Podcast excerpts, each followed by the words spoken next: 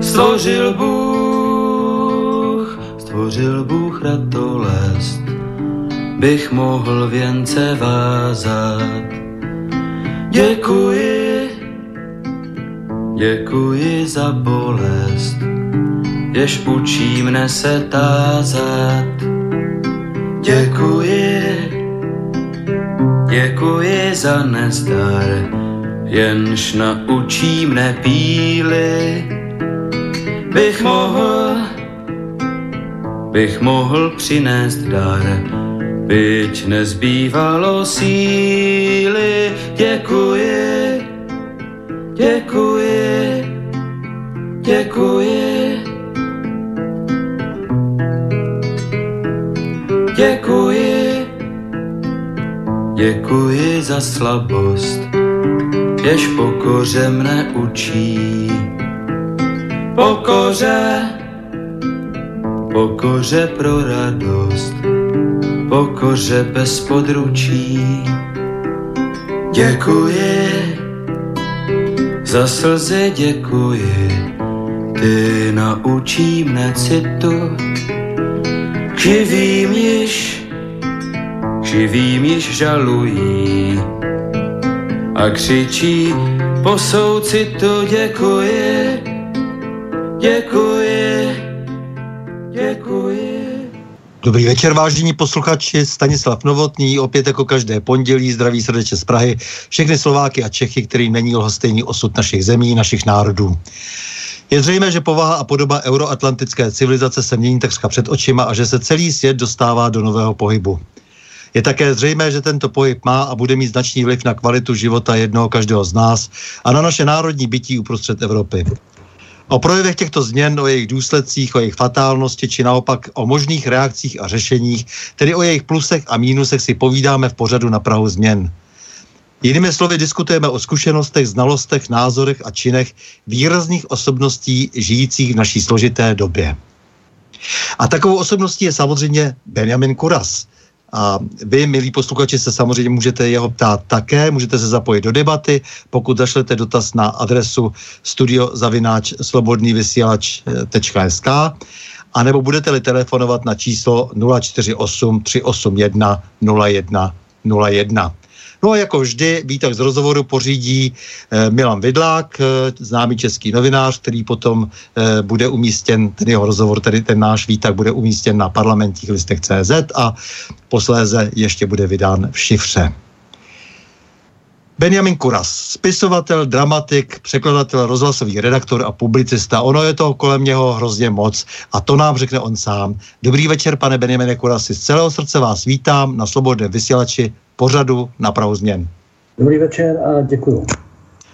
No tak eh, začneme asi úplně od začátku. Vy jste se narodil rok před válkou, je to tak, ve Zlíně? 44 ve válce už. Koncem, mm-hmm. koncem války. Koncem války, no a pak jste se přestěhoval do Olomouce a to asi určilo potom hodně váš eh, další život, stal jste se Hanákem a tam jste vystudoval. Jsem byl Hanákem, protože oba moje rodiče byli Hanáci, byli sice ve Zlíně, ale byli Hanáci, jeden, eh, oba byli z Prostějova, ale táta se přestěhoval do Zlína, když dostal eh, velice zajímavé místo u Baťu. On tam byl zástupcem šéfa eh, chemického výzkumu, myslím, že nastupoval nějak v roce 35. Takže taková ta baťovská tradice se v naší rodině dodržovala a vzpomínalo se. A když se řeklo jméno mé města Gotwaldov, tak se nám z toho běhával mráz po zádech, vždycky se říká doma zlín, od jak živa. A já dokonce pak jsem, pak jsem měl v pase eh, místo narození Gotwaldov, a to už jsem byl v Británii, když jsem byl v BBC a měl jsem pořád v pase Gotwaldov a teďka byl jsem v noční smaneční službě v BBC a dělal jsem monitoring českého vysílání a tam byla první zpráva Gotwaldov je opět přejmenovaný na Zlín. A já jsem říkal, já už mám do smrti v britském pase Gotwaldov, to bude průšvih. Tak jsem ještě napsal, napsal jsem potom na ministerstvo eh, na pasové oddělení v Británii, eh, že teda Gotwaldov byl přeměnován komunisty z původního města Zlín, tak mě ještě změnili v pase a ve všech dokumentech mě změnili Zlín za včas. Připadalo to je angličtější než ten Gotwaldov, to takové to je trošku slovanské pro ně. Takže to bylo prostě najednou zlom, že jste cítil, že se opravdu něco zásadního změnilo v, v tom tedy vašem novém životě po, no. po převratu.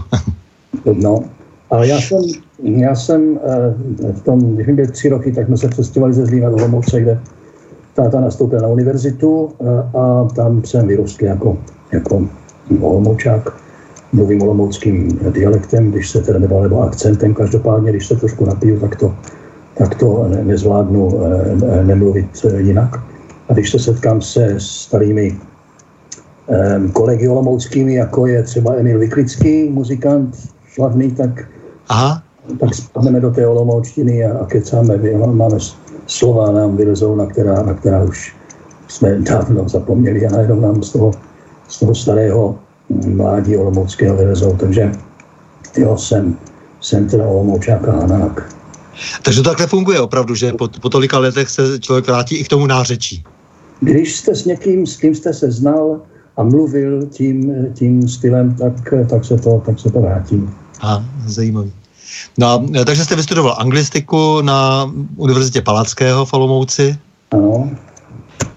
A já, pak se...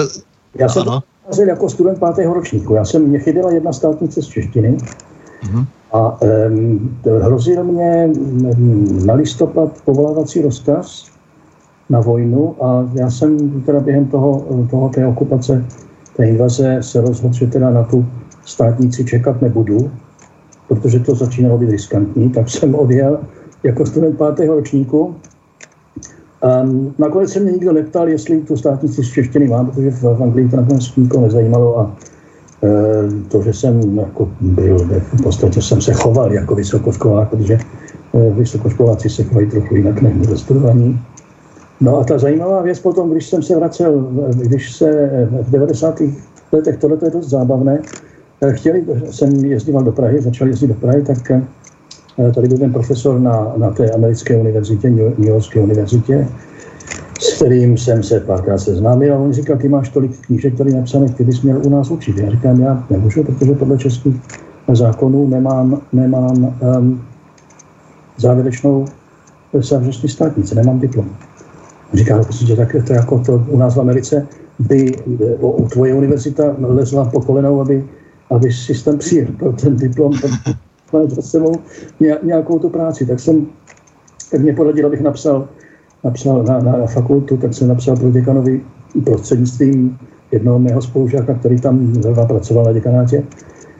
No, děkan řekl, no samozřejmě, když vy máte, tady máte už pět doktorátů v těch svých knížkách, tak, tak to přivezte ty knížky a no, ten doktorát tady dostanete, přivezete tady češtinářům a, a oni si oni vám to napíšou. Tak jsem tam přijel to dost zábavné. Jsem tam přijel s piklikem svých knížek, tam seděli čtyři nebo pět docentů, profesorů, z nich jeden byl mým přímým spolužákem a oni, eh, jak jsem zjistil, nejenom, že ode mě nic nečetli, oni tam neměli v knihovně žádnou moji knížku. A to už jsem jich měl asi 15, 12, 15.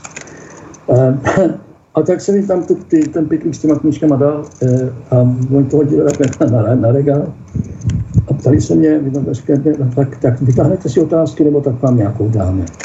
Říkám, se to je nějaký omyl, já žádné otázky, na odpovědi na žádné otázky nemám, já jsem tady dostal radu od, pana děkana, pro děkana, že, že, to, že mám, že si tady s vámi mám popovídat. A on říkal, no, tak, tak, tak, si budeme povídat. Tak teďka jako, tak jako vy tam žijete v té Anglii, tak nám vyprávějte, řekněte, jak, jak tam vypadá bohemistika. Já říkám, no bohemistika, já se znám s, s profesorem Pincentem a docentem Shortem z, z bohemistiky na Londýnské univerzitě a chodím s nimi na pivo.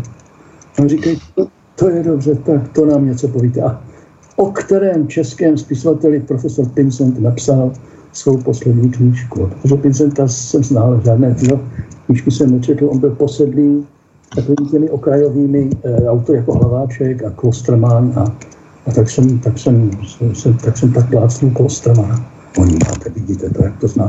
No a tak to byla jedna otázka. Pak, jsem, pak tam bylo několik dalších otázek, na které já jsem neodpověděl. Jsem jako odcházel, říkám, to nemá cenu, to, to, to nemá jako to, opravdové otázky, teda se mě ptali, jako na literární. Na, jako, kolik, jako, kteří čeští spisovatelé psali o Anglii, no já říkám, tak čapek. A říkají, no pozor, už ve 14. století tam jezdil nic, kromě říže nebo někdo. A teď, teď si nepamatuju. No, tak jsem je pochválil, že to vědí a řekl jsem, že teda půjdu a že, že, to, že, to, že ten, že to, ten diplom teda neusiluju. A, a pak mě poslali mě, poslali mě do toho, do, do, do sekretářce dát si kafe, eh, počkejte oni, ona to si s váma tady popovídá, pak my se poradíme, my se poradíme, jestli vám to dáme. Tak asi po deseti minutách otevřeli dveře, podávali mi ruky, ruce, ruce, ruce, tak vám gratulujeme ke služení státnice. no, že se nestydíte, já jsem vám nic neodpověděl. A, a oni říkají, oni říkají, no tak víte to, my máme, my máme tady takovou politiku teďka, potom po té revoluci um, pomáhat těm našim studentům bývalým, kteří z politických důvodů mohli nerostudovat. Já jsem se hrozně až že jsem napsal jsem děkanovi, že teda, jak, jak to proběhlo a že za těchto okolností tu, tu, tu státnici nestojím. Eh, protože by mě připravila o hrdost, kterou jsem si vypěstoval bez ní. No ale to je těžký, protože vy jste se taky vrátil jako legenda. My ještě jsme neřekli, že jste eh, pro posluchače, kteří to nevědí, že jste v té Británii, kam jste emigroval v roce 68, no. potom pracoval v české redakci BBC. No a lidi můj hlas znali. No, no, no. Dokonce se mě stávalo, že mě, když jsem se s někým bavil, tak mi říkali, jo, vy jste tam ten, jo, z, z BBC. A já jsem, znali mě částečně podle toho moravského akcentu, ale hlavně podle toho, že já jsem tam byl, my jsme byli dva eh, moraváci, kteří trvali na tom a šéf-redaktor nám na, na tom trval taky, abychom říkali zhromáždění a na zahledanou. Trval na tom. To, to, jsme, to nám vydrželo, po co tím, tím prvním byl básník Ivan Jelínek, ten byl z Kijova přes Brno, študoval Brno, pak v Brně, eh, pak byl dost docela zná, známým básníkem ještě před emigrací a potom po emigraci vydával pěkné básnické sbírky, takovou, takovou barokní, barokní poezii, květnatou, um, těžko zapamatovatelnou, ale, ale duchovně, duchovně nabitou. Tak s tím jsem se hodně kamarádil, chodili jsme na vínku, ale to už byl, jako to, to byl pán, který už byl v penzi eh, a já jsem tam nastupoval v tom 69. roce, tak Eh, tak to už byl, to už tam chodili jenom dělat eh, kulturní programy nějaké a tak jsme diskutovali na tom zahromáždění a na zahledanou. A takže, takže podle toho nás taky poznali mě. Dělinka nevím, ještě, jestli ještě lidi znali, ale eh, teda on už potom do Česka ne, nejezdil. A už myslím, že on, on myslím, zemřel těsně před, před přehratem protikomunistickým. Takže já jsem, já to teďka skáču chronologicky z z, z roku 69 na rok 90, eh, ale to nevadí, nějakým způsobem se k něčemu pro... Děkám se propracujeme, ale eh, vy jste taky v tom Londýně eh, zapad velmi rychle do divadelnictví. Já jsem, já jsem hned nějak, ještě když jsem byl v, v tom českém vysílání, tak jsem začínal psát anglicky. Snažil jsem se jako, samozřejmě, když jsem začínal, tak mě to někdo, já jsem si našel nějakou kamarádku, která by mě to opravovala do, přesné, do přesnější angličtiny nebo hovorovější. A já jsem, no, dost, dost se mě podařilo odposlouchávat uh, dialogy a uh, první hru anglickou mě dávalo, dávalo BBC rozhlas v roce 74 nebo 5. A byla to byla to hra, kterou jsem si potřeboval vyčistit systém od Československa. Byla to detektivka, taková dost detektivní komedie o dvou um, pražských policajtech, kteří pracují, kteří mají na starosti hlídat uh, umění a, a, a, a, a národní památky, jak jim tam během um, jednoho léta.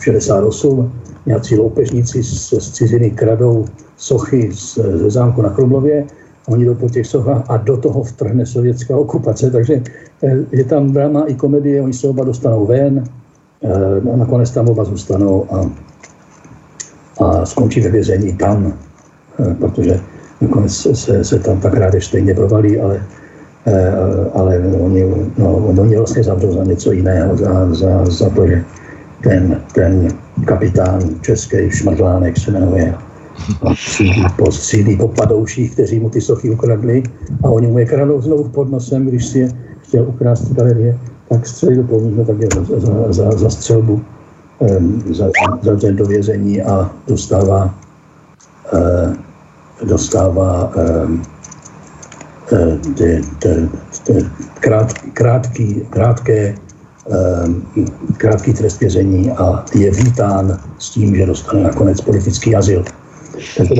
Jenom tady máme malou eh, připomínku od jednoho posluchače, že by byl velmi rádi, kdybyste mluvil přímo do mikrofonu, jestli, jestli by to bylo možné. Mikrofonu to znamená, no, takhle, takhle zhůru. Dobře, ano. Dobře. Ale že, že špatně, špatně slyší i se sluchátky. A ještě hlasitěji zřejmě, jo. Dobře. Mm-hmm. No a takže, jak jste byl úspěšný, protože to byla vlastně vaše prvotina. To byla moje prvotina, dostala tehdy velice dobré recenze, Um, Times, eh, oni napsal, že to byla nejlepší, nejlepší rádio týdne. A krátce potom ji eh, vyhledal, vyhledal jeden agent v Německu, agent překladatel, který ji eh, upíchl do takového okrajového do krajové rozhlasové stanice Saarbrücken, to byla jedna z nejmenších stanic, která měla ale svou dramatickou sekci, tak ti udělali tu, tu první, první německou produkci, co, což teda ale v Německu bylo strašně dobrý trh, protože tam bylo, myslím, deset eh, různých hlasových stanic, každá, každá země měla svou a eh, takže když eh, ta hra byla úspěšná, řekněme, v tom prvním u posluchačů a u kritiky, tak třeba měla potom šest nebo sedm repríz. A mně se stávalo ještě někdy teďka před nějakými pěti lety, že jsem někde dostal nějaký honorář opakovačku 500 eur za nějaký opakování nějaké hry, která měla premiéru v roce 84, což mě tady velmi pobavilo. To už to mělo tak dlouhý život, bezvadný. No. Skvělý. No a pak jste teda, pak ještě se vám stalo to, že jste e, se nějak nábožensky posunul, konvertoval jste k judaismu. No. V roce 74? No, 74, 75, to je rok eh, roční, roční školení takové, eh, který dokonce mě tehdy, když jsem se potom setkal s Svandovským, který přijel do Londýna se podívat na nějaká nová představení z Vídně, tak, eh, tak mě gratuloval, vystudoval znám na Žida. tak jak to bylo? A ta druhá hra už měla židovský námět, to, ta, byla, ta se hrála v malém divadelku e, Sahopoli, docela, docela slavném, kde, kde, se dá, kde se dávalo hodně nových her. A tam měla, tam měla úspěch u kritiky dost, dost velký a okamžitě zase se prodala v Německu. A tehdy mě ten ředitel Saarbrückenu, když jsem tam se svým překladatelem, to byl mimochodem baron, který měl doma na svém zámečku obrázky předků z 13. a 14. století, tak ten mě tam dovezl, eh, jsme tam strávili spolu víkend a eh, pan redaktor se mě ptal, je pan dramaturg, se mě ptal, jako, na čem, jaký máte nápad, jaká bude další hra. A já jsem eh, mu teda vyprávěl stručně, o čem to je. A byla to zase hra, který byl seriál toho toho mm, inspektora Goldberga, což byl takový eh, židovský inspektor ze Scotland Yardu, který, eh, kterému se pořád dějou nějaké židovské příběhy v, eh, v tom zločineckém vyšetřování a on jeho to hrozně štve a nechce se tím těmi židy moc zabývat. Takže je takový cynický. A to, to, to jsem mu řekl, vyprávěl tu, ten nápad na tu další hru a on mě říká, schon gekauft. Už je to koupený. Tak, takže jsem tam potom měl sedm nebo osm, myslím sedm eh, pokračování s inspektorem Goldbergem, o kterém se potom psalo, že to byl nejpopulárnější eh, inspe, ne, nejpopulárnější detektiv na, v německém rozhlase od komisaře Megrita. Aha, takže vy jste takhle pronikal vlastně z té Anglie přes Sársko do Německa. Do Německa, no. A tam to, ta, já jsem pak psal jako už přímo pro, něm, pro, to, pro ten německý rozhlas, e, takže jsem trochu ten, ten, ten anglický trh zanedbal. Pak se stalo, že se v Německu vyměnili generace dramaturgů, takže každý dramaturg si tam přidáne svoje nové autory. E, takže se to tam taky tak nějak, nějak, tak nějak vypadlo. Zrovna v době, kdy se mě začal otvírat český eh, trh na, články a knížky, takže jsem vždycky tak přešel, jsem přišel, přešel z anglického trhu na německý a z toho německého na český. E, a takže já jsem teď vlastně skoro výlučně výlučně e, píšu jenom v Česku. Občas se mě stane nějaký něco na zakázku, dělám do Anglie. No, ale vy to máte ještě daleko složitější. Vy jste vlastně teda se stal britským občanem, e, máte do posud britské občanství, předpokládám. Vlastně. A potom jste zároveň e, měl velmi rád Itálii. No, tak to začalo tím, že já jsem se zavěděl do Italky. Já jsem to měl nějak tak postupně. Ty, ty, já, jsem, já jsem čemu se říká uh, ser, seriální monogamista. To je, člověk vydrží s jednou ženou a místo si bral hned nějakou milenku, tak přejde na tu další. Že? Takže jsem, jsem tak nějak nejprve se naučil pořádně anglicky, pak francouzsky a pak ještě italsky tímto způsobem. Čili tím nejlepším způsobem, jakým se to dá naučit. A ta italština mě tak nějak zůstala poprvé, když jsem se vyjel podívat do Itálie, tak jsem viděl, tohle je další, další, další moje země, kterou se budu zabývat, protože tam je, když se zabýváte civilizací, tak v Itálii je úplně všechno. Tam je celý, celá západní kultura od starého Řecka a ještě starších předřeckých um, kultur přes Řím a renesanci, gotiku, renesanci. Tam je prostě ta Itálie nabitá každých 20 km, 30 km máte nějakou kulturní památku obrovského významu a, a kromě toho tam je to slunko a je tam dobré jídlo a nekonečné varianty vína tam jsou. Já jsem tak, takže jestli to moc správně rozumím, vy jste teda publikoval eh, v, v, samozřejmě v Anglii, no. eh, respektive vám tam hráli hry, potom vám hráli ty hry i v Německu a zároveň jste, se, jste se potom rozhodl, že eh, Itálie to je ta nová v podstatě milenka, i když jste si vzal teda Italku za ženu? No, ne, my jsme se nevzali, my jsme spolu žili pět let. A, aha, aha. Ale eh, ta v Itálii jsem, se, mě vyšla jenom, tam mě vyšla, myslím, dvě, dvě hry se mě tam hrály v rozhlase a i to, to, se, to bylo tak ne, nepatrné, eh, ne, ne, nepatrně honorované, že to skoro nestálo za to. Ale byla to sranda, aspoň jsem to měl v italštině. Pak jsem... vy, vy takhle nějak charakterizujete ten vztah těm zemím, ve kterých jste žil. Takže, takže vy jste říkal, že Izrael, ale... že tam jste občas byl a to, že je vaše sestra Izrael? Ano, já si myslím, že moje segra, s kterou se nevídám moc, Británie je žena, kterou jsem si vzal, že jí budu věrný a Itálie je milenka, s kterou ji zahýbám. jo, takhle jasně. Jas, Já tam tak se to pamatuju. Jezdím prostě každý rok, mm-hmm. aspoň na týden, eh, vždycky někde někam, abych eh, se... A to je zajímavý člověk, když se sleduje, když eh, pak mluvíte, já tři, čtyři jazyky, tak člověk se sleduje, jak se stává úplně jiným člověkem, když, když mluví v jiným jazyce. Mm-hmm. V té angličtině mluvíte takovým tím poklidným a necháte se, necháte každého domluvit a vy zaštině potřebujete, musíte skákat každému do řeči, aby si nemyslel, že ho neposloucháte. Když, když, když Ital, když vám Ital něco vypráví a vy mu neskáčete do řeči, tak si myslí, že ho neposloucháte. Aha, dobře. Je neslušné skákat do řeči a musíte je nechat domluvit. V Česku se skáče do řeči pořád a, a, a nikdo nenechá nikoho domluvit, takže to je, to je zase taková ta, ta charakteristika. Eh, a, vše, a, a všichni se zároveň zlobíme, že nám někdo skáče do řeči. No, no, no. No takže dobře, přišel potom převrat, eh, vy jste se eh, dostal sem, začal jste publikovat v Čechách, protože já musím prozradit, že vlastně máte dohromady kolik? 19 eh, anglicky psaných rozhlasových a divadelních her. To bylo, ty poslední tři uh, už byly psaný český, pro český rozhlas. Uh, český rozhlas už, dobře. Uh, jinak knihy.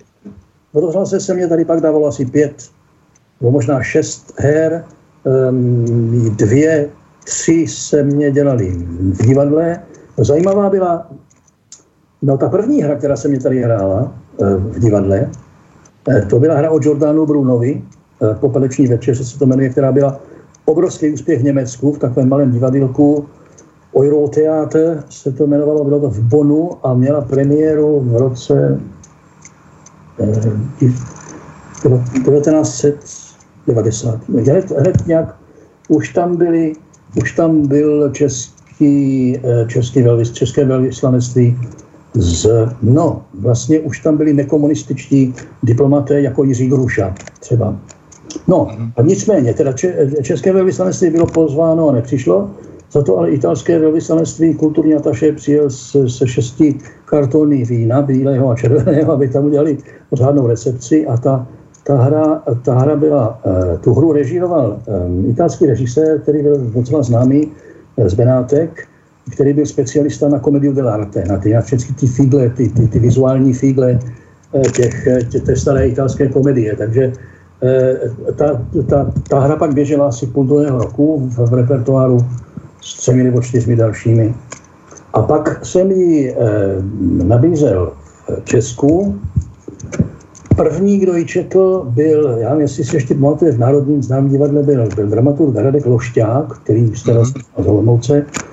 Ten to chtěl, on byl dramaturgem v Olomouci, když jsem odcházel v 60. letech, eh, tak ten ji chtěl dělat v tom malém eh, kolovratově divadle a umřel. Takže pak se to dlouho, dlouho někde leželo. Potom jí dala dohromady skupina herců v divadle na Prádle, kde po dvou představeních přišla velká voda, vyplavila divadlo, zaplavila divadlo, vyplavila divadlo, zničila jim všechny, všechny eh, tyhle rekvizity a hra skončila. Takže měla, už, měla jenom asi tři, tři představení. A pak se dělala ještě v rádiu a a e, takže nějakým způsobem se tady potom uchytla taky. E, těch, těch poslední, ty poslední hru, co, co jsem měl, která jsem, kterou jsem napsal, tu jsem napsal pro starou olomouckou kamarádku Haničku Maciuchovou. E, ta se dělala v Olomouci, se natáčela ve studiu v hlase a ta je o, e, ta je o e, taková komedie o společném žití Jean-Paul Sartre a Simone de Beauvoir. A ona hrála samozřejmě Beauvoirku v tom velice, velice pevně a plně a ženský, intelektuálně, se vším všudy. No a e, pak jste víc jako začal psát vlastně už jako ty, ty, svoje, ty svoje slavné knihy, to znamená e, nějaké ještě v angličtině, ale 30, 30 českých knížek jste vydal. 30, ne nebo 37 už, já jsem to přestal přesně počítat, protože některé zapadly, některé byly jenom tak jako dělané, takže, takže vyšly, eh, nakladatelství je prodalo, já ty 2000 vytísko, pak se znovu nevydala, takže z těch 36 nebo 7 eh, se dotiskuje 20. Takže 20, možná ne bestsellerů, ale evergreenů, které to jsou knížky, které se vydaly Eh, třeba Češi na vlásku, která se pořád byla moje první, úplně první knížka, jako, která si dělala srandu, srandu z Čechů, takovou z těch českých legend a podobně a české povahy. Eh, tak ta vyšla už někdy začátkem 90. let a dotiskuje se, pořádám, prodává se v malém, už je nová generace, která ještě nečetla, takže, takže to jsou takové ever, evergreeny, eh, bestsellery, no tak v Česku se říká bestselleru, když, to, když se prodá víc než 10 tisíc výtisků, no já mám některých za ta léta 50 tisíc, myslím, takových těch Čechů na vlásku, vyšlo 50 tisíc, což jako se pokládá za bestseller. Ne, to je velmi dobré. No a e, takže vy samozřejmě velmi rád píšete, protože to je, to je neuvěřitelná plodnost. A nejenom teda knihy, ale samozřejmě jste e, velmi plodný publicista. No. Takže od toho roku 90 jste neustále komentoval eh, všechno možné. Tady vlastně jak v těch hodně svobodných letech, eh, tak samozřejmě eh, v současné době, kdy přituhuje. No začínal jsem v Respektu, který byl tehdy takový jako takový průkopnický, průkopnickým časopisem té české žurnalistiky. Dělali ho samozřejmě bývalí disidenti tehdy, většina z nich Eh, od té doby z, z, z, zveliči, zveličela, stali se z nich velikáni, jako šéf redaktoři Lidovek a, a, eh, a, a, a Reflexu a podobně. Eh, a ten respekt pak se přesal někdo jiný a, a šlo to takovým nějakým tím, tím méně svobodným, méně ze široka rozšlápnutým e, stylem k takové té, jak se dneska říká, politické korektnosti trochu, čímž se, jako, čímž je to, to, myslím, v té mediální scéně známý. Eh, ano, já si je samozřejmě pamatuju před listopadem ještě, ještě když vznikaly, eh, vznikal respekt, nebo lidé vlastně, kteří potom později eh, založili respekt, tak se točili samozřejmě i kolem lidových novin a potom kolem časopisu Sport, což byl také takový satirický časopis, až už potom v roce ještě 89. A tu proměnu těch lidí, protože jsem je znal celou řadu z nich osobně, jsem nesl velmi do libě. Já jsem tam do, do toho respektu jsem se, myslím, dva nebo tři roky, každý týden. Mm. Ze světa. Něco, co, na co tady ještě tak nějak ty, ty novináři neviděli tehdy. Třeba se tam komentoval dost podrobně tehdy iráckou válku, ale i takové zábavné věci z, z Británie, z Francie, z, z Itálie a nějak jsem se moc nevrtal do české politiky, které jsem nerozuměl. To je, na mě byla nesrozumitelná tehdy a je mě vlastně dodnes nesrozumitelná. Takže já, já píšu o námětech mezinárodních, eh, světových, evropských, civilizačních. Samozřejmě do toho člověk musí popsat, jak, jak vypadají ty, ty imigrace a jak vypadá islamizace v té či oné zemi, takže jsem se nějakým způsobem tak trochu jakoby specializoval na, na, na tato témata v poslední době. Ale mezi tím jsem měl, taky, mezi tím jsem měl sloupky v takových těch zábavnějších časopisech, jako byla Xantipa e, nebo Mariáne, Marián, nebo e, a tam jsem psal o sexu. Dobrý, to byly časopisy, měl dlouhé, dlouho, dlouhá léta, dvě, dva, tři, čtyři roky sloupky o sexu, z nichž potom vznikly tři bestsellerové knihy Tao sexu, Čao sexu, Mao sexu. A v poslední, v poslední době letos, poslední knížka, kterou jsem vydal, byla je K.O. sexu, která už pozoruje ty všechny ty, ty genderizmy a, a ty feminismy, takové ty a, Eh, takové ty agresivní, eh, antierotické tendence v sexuálním, v sexuálním světě, které určitým způsobem nám skoro nás od toho sexu odvádějí pryč něčemu jinému do politiky, dělají z toho politiku a takže to je to, to jsem, proto jsem to nazval KO sexu a vypadá to jako, vypadalo to nějakou dobu jako poslední knížka o sexu, jenomže o tom sexu pořád někdo něco chce. A já teď píšu do Playboye už víc než rok, tak jeden, má, mám tam dva, dva, dva články každý měsíc, jeden musí být e, o něčem týkajícím se sexu. Takže pořád, takže pořád o tom sexu něco někde vyhledávám. E, snažím se to podávat s pokud možno s humorem, teda tam se to dá dělat s větším humorem než ta, než ta politika Eh, politická korektnost, islamizace a migrace. Tam už těch, toho humoru moc člověk ne, nevidí. Takže si tím eh, tak nějak eh, pomáhám se tím uklidnit od toho, od toho sledování té, té, toho rozkladu západní civilizace, o té sebevraždy, která už probíhá nějakých těch 30 let viditelně, tak si od toho musím občas odpočinout, nebo se zbláznil, tak tak se prostě zabývám zase nějakým sexem. A jednu dobu jsem dělal recenze restaurací a, a psal sloupky o jídle, takže ale možná, že bych z toho, z toho celého soupisu eh, vytáhl, jak přežít padouchy. To je taková kultovní kniha. Jak přežít padouchy je kultovní, kultovní kniha, to je pravda.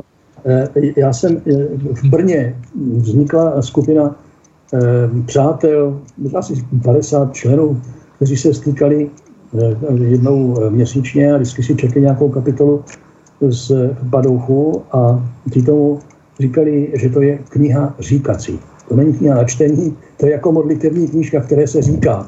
Takže takhle to brali vážně tehdy a, a vážně to znamenalo ve srandě hodně a jsem tam párkrát mě pozvali, ale vždycky tam byla hojnost vína a, a hodně se toho přitom vypila, to velká sranda. Takže to je kniha, která se musí číst v hospodě samozřejmě s přáteli. Je to no, tak? Nejlíp s přáteli, to se nedá číst jedním tahem, že tam jsou eh, ty kapitoly, tam se může přeskakovat i, i různé pořadí kapitol. Ale je to kniha, která, která, která nezestárne, protože se mně v ní podařilo eh, a úmorně ještě eh, zachytit ty, ty, ty, ty principy toho, toho padouctví, jak padouctví vzniká, kde, kde, eh, kdy v dějinách už bylo, bylo znatelné, poznatelné, jak se vyvíjelo a jak vlastně padouctví je hnacím, hnací energií všeho tvoření, protože když člověk nemá a ono se to, tohle to se člověk dočte třeba i, i u talmudických rabínů, že, že ta, ta, ta ta chamtivost lidská, která jde po, po penězích a po, a po, po um, zisku a tak dále, vlastně vždycky bezděky vytváří něco, na čem, na čem mohou, na čem mohou profitovat i, i jiní lidé, protože vytváří nějaké to bohatství. A, a že, že tedy jediná, jediný způsob, jak padouchy nelze vymítit, padoušty nelze vymítit a že tedy jediný způsob, jak je usměrnit, je zvýhodnit tím finančně dobré chování nad zlým chováním. Dokud je necháme vydělávat na zlém chování, tak, tak nás budou okrádat. Ale když vymyslíme systém, a ta západní demokracie je, nebo donedávna byla takový kapitalismus západní byl takovým systémem, že, že, ty, že to, že tu padoušskou energii v nás je možné usměrnit do, do tvořivého, do, do, do, něčeho tvořivého. A jak se taky říká v Talmudu, kde si, že je, lep, že je lepší konat dobro ze zlých pohnutek, než zlo z dobrých pohnutek. A my všichni víme, kolik to zla z dobrých pohnutek se dá napáchat. No a jak vy jste se dostal teda k tomu tématu vůbec, kdy jste asi tak začal vnímat, že teda západní Evropy, Evropa je v krizi a že je v hluboké krizi, e, to, jak říkáte, 30 let, e, to zjišťujete retrospektivně, nebo se dá říct, že, že jste už tehdy prostě, dejme tomu po tom převratu, e, začal zaznamenávat nějaké rysy úpadku? Já jsem to do určité míry už poznal na začátku emigrace. Ten 68. rok který pro nás v Česku byl, byl rokem um, objevování, znovu, no, znovu objevování takové té, té, té, té západní, eh, eh, toho západního dobra, tak v takové Francii třeba nebo v Americe v těch 68. roce se, se eh, začala vyvíjet taková, už ta revoluční nálada nějaká, takové, jako to, to, co máme, musíme zbourat. Zatímco my jsme tady chtěli znovu stavět, tam oni chtěli bourat. Že? Sartre a Derrida, ti dva hlavní e, filozofové dekonstrukcionismu, e, a měli, měli, měli ty, ty studenty vedli k, k revoltě, která bohužel e, se potom postupně, e, hlavně v Americe, potom na, na univerzitách, e, pravdu vyvinula v takovou tu filozofii destrukce nebo dekonstrukce, Eh, oni tomu, to byla ta frankfurtská škola slavná, Herbert Marcuse, který učil v Americe, oni tomu říkali kritická, kritická filozofie. To znamená, že eh, to znamenalo, že všechno je možné kritizovat a nic neobstojí. A tím, tím jsme ztratili, tím jsme ztratili um, um, hodnotový řád, nějaký smysl pro um, rozlišování mezi dobrem a zlem a mezi tvořivostí a, a destrukcí. A ono se to celé eh, pře, přesunulo do té, do té destrukce. A je to, ale já to taky říkám, postupně jsem začal že, studovat historii a, a, a, a antiku a judaismus a křesťanství a, a z toho východu ten taoismus hlavně. Eh, a, eh, a já zjistil jsem, že nám, nám, chybí, nám chybí to vědomí těch, těch základů, těch kořenů, které pro nás bylo to staré Řecko, ta, ta stará mytologie řecká, řecký drama, řecká filozofie plus ty, ty, ten prorocký judaismus, který postupně pak přešel do křesťanství. Kromě toho ještě tam byl ten obrovský státotvorný Řím, takže my jsme taková, ten západ eh, ve svých největších úspěších byl um, řecká logika a hloubavost a racionalita, um, židovská, židovská nebo biblická, židovsko-křesťanská um, psychologie částečně, ale taky, taky uh, energie, hnací energie ke zlepšování věcí. Um, a k tomu ještě jsme měli v sobě ten, ten římský smysl pro, pro stát, pro obrovskou státotvornost. A ještě k tomu, to se na to se často zapomíná, a předtím ještě byla eh, keltská, eh, keltský vztah k půdě, k, k přírodě. Takže tyhle ty všechny eh, prvky se v tom, v tom evropanství nějak stmelili a nám, nám chybí, chybějí všechny, protože jsme na ně úplně zapomněli. Nikdo to nestuduje, dneska Bibli nikdo nezná, staro, starořecké dějiny taky nikdo nezná, jenom pár studentů specializovaných na, na tato témata.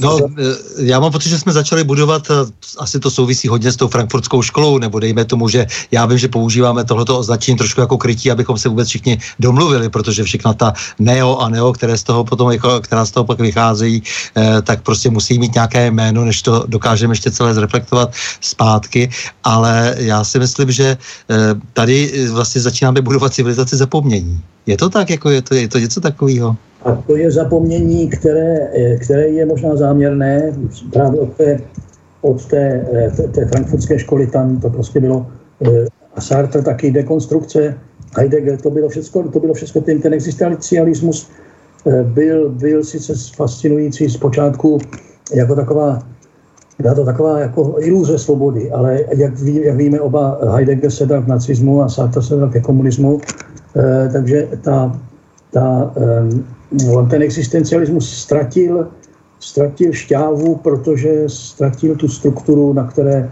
na které by mohl tu civilizaci stavět. Takže on ji vlastně jenom, v podstatě jenom pomohl rozložit zase.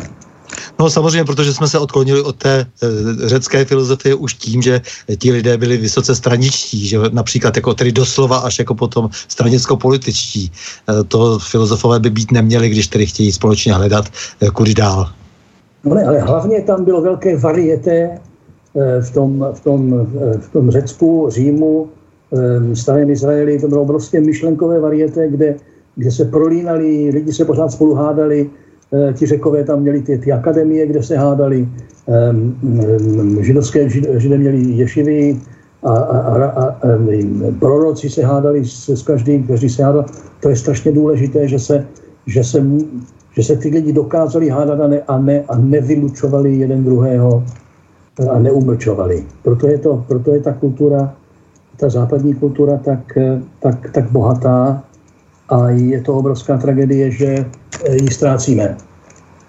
No, no, protože jako samozřejmě ten, ten počátek, eh, nebo respektive po tom eh, rozpadu toho římského světa, eh, tomu trošku pomohla prostě i ta, i ta rozčleněnost vlastně. Jako, jako konce bych řekl, že když se teda dostala ta Evropa z toho nejhoršího, z těch, dejme tomu, jak se dneska říká, myslím, že taky docela nepřesně raně feudálních dob, tak to bylo prostě ta, ta, ta roztříštěnost, prostě, která, která zároveň mm, nutila ty lidi, aby se uměli sami spravovat prostě v nějaké nějakém menším celku a zároveň dohromady dávali ten větší.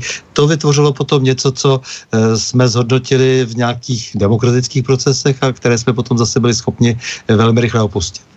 No ale potom v středověku vypukla exploze toho obrovského myšlení, eh, myšlení a tvoření v renesanci.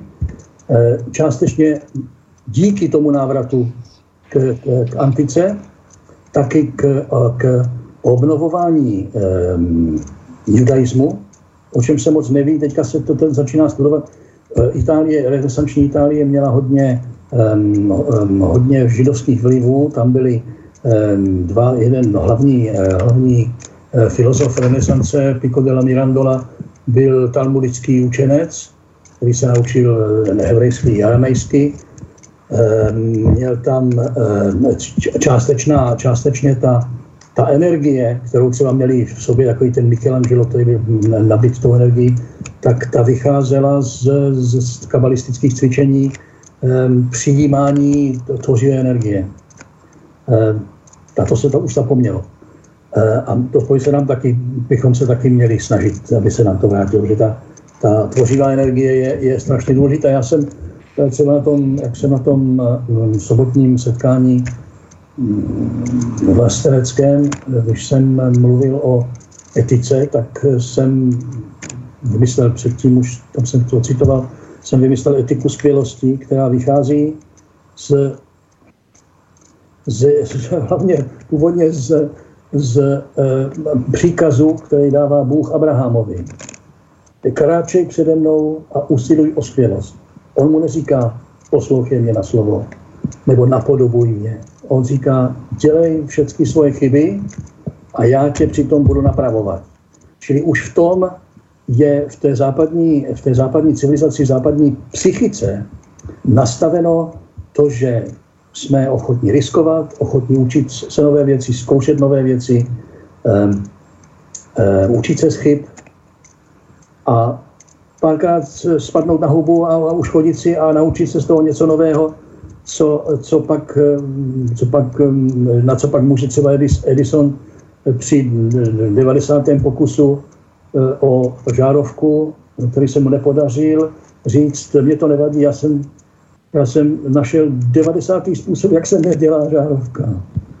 Až, až k tomu, já nevím, k tomu 100, tému pokusu k tomu došel. Takže to má ta, ta západní civilizace, má v sobě takovou tu, nebo měla jí, no, ona ji ztrácí No ale samozřejmě zároveň ještě, aby jsme teda eh, to podstatné, abychom eh, zmínili, tak je to opravdu to křesťanství, které v průběhu eh, vlastně toho, dejme tomu, prvního, druhého století vzniklo na území říše, kde bylo třeba řešit komplikované společenské vztahy. To také tak bylo vlastně. A bylo třeba prostě jednoznačně postupně postavit jaksi nějaký jasný prostě etický kodex. A toto křesťanství vystavilo maximálně dobře a potom v podstatě ti barbaři, kteří nakonec docela složitým způsobem si vytvořili svoji představu, eh, tak eh, ty Germáni, eh, tak v tom novém světě obstáli jenom proto, že se z toho starého světa, kdy bylo třeba řešit vlastně ty velmi komplikované vztahy kolem toho prvního, druhého století, kdy se ten Řím dostal teda na, tu, na ten civilizační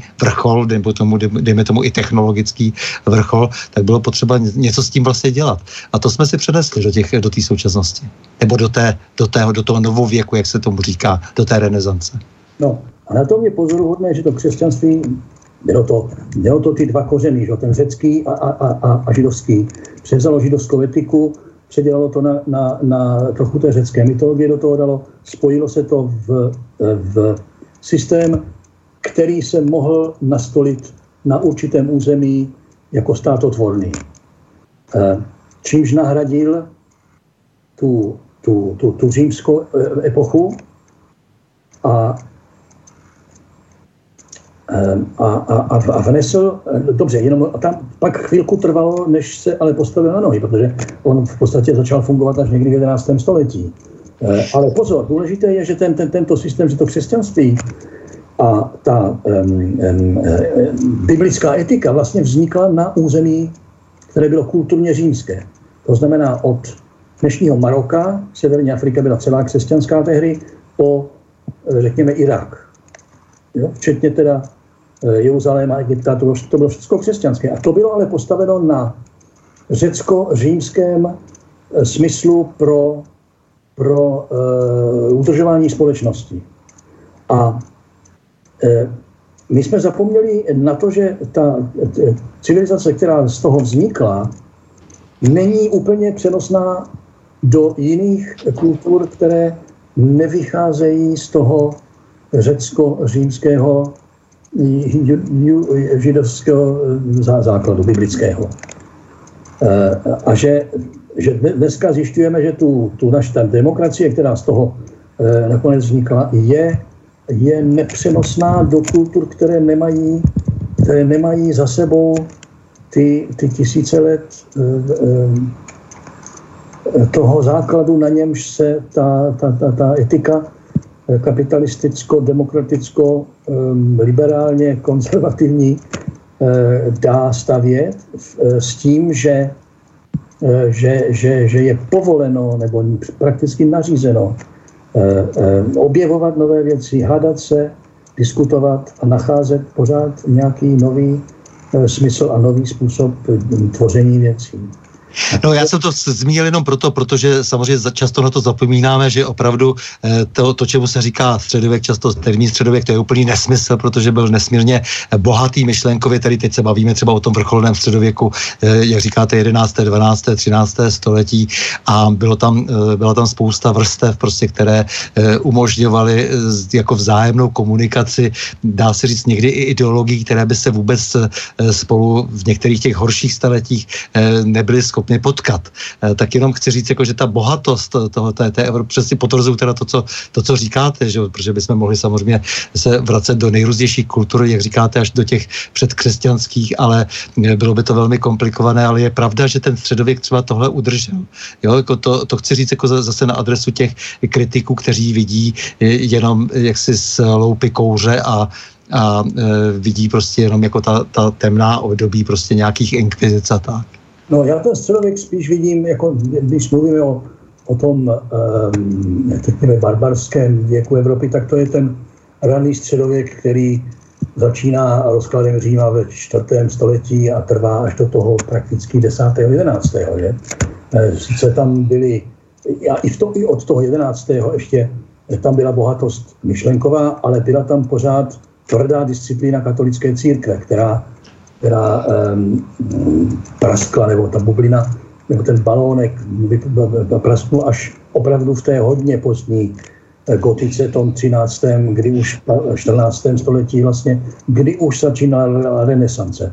No ono, je, ono bylo problém, že ta katolická církev také, dejme tomu teda, zejmě, zejména tehdy ty měši, kteří opisovali eh, ty staré spisy, eh, tak ona neměla s kým komunikovat, protože ta, ta úroveň těch nových vládců byla taková, eh, že to chtělo opravdu dlouhý čas, takže zaplať pámu zase na druhou stranu, že v těch klášteřích se zachovala alespoň ta stará moudrost, které často i ti, kteří to přepisovali, nerozuměli. To byla pravda. Oni nevěděli, co, bíš, co přepisují, no? Ano, no přesně tak. No. Ale, ale to, byla, to byla obrovská zásluha, díky tomu díky tomu se potom mohlo začít znovu přemýšlet právě v tom, v tom období, tedy, kdy, které potom nám tady zanechalo ty Tomáše Akvinské a další.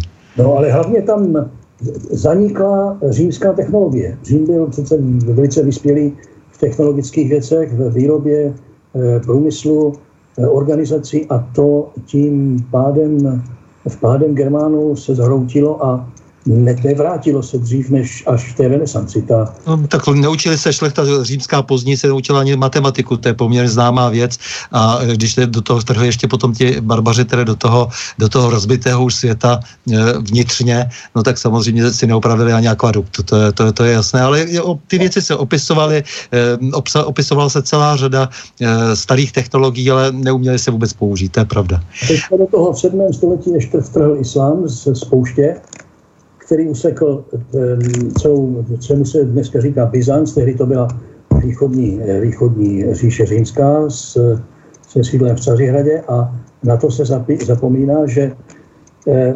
západ, čili v podstatě křesťanstvo tehdy, sahal opravdu od Maroka po Irák. A eh, to islám velice rychle usekl a to, čemu dneska říkáme západ, je jenom čtvrtina toho, co kdysi Západ byl, než přišel islám.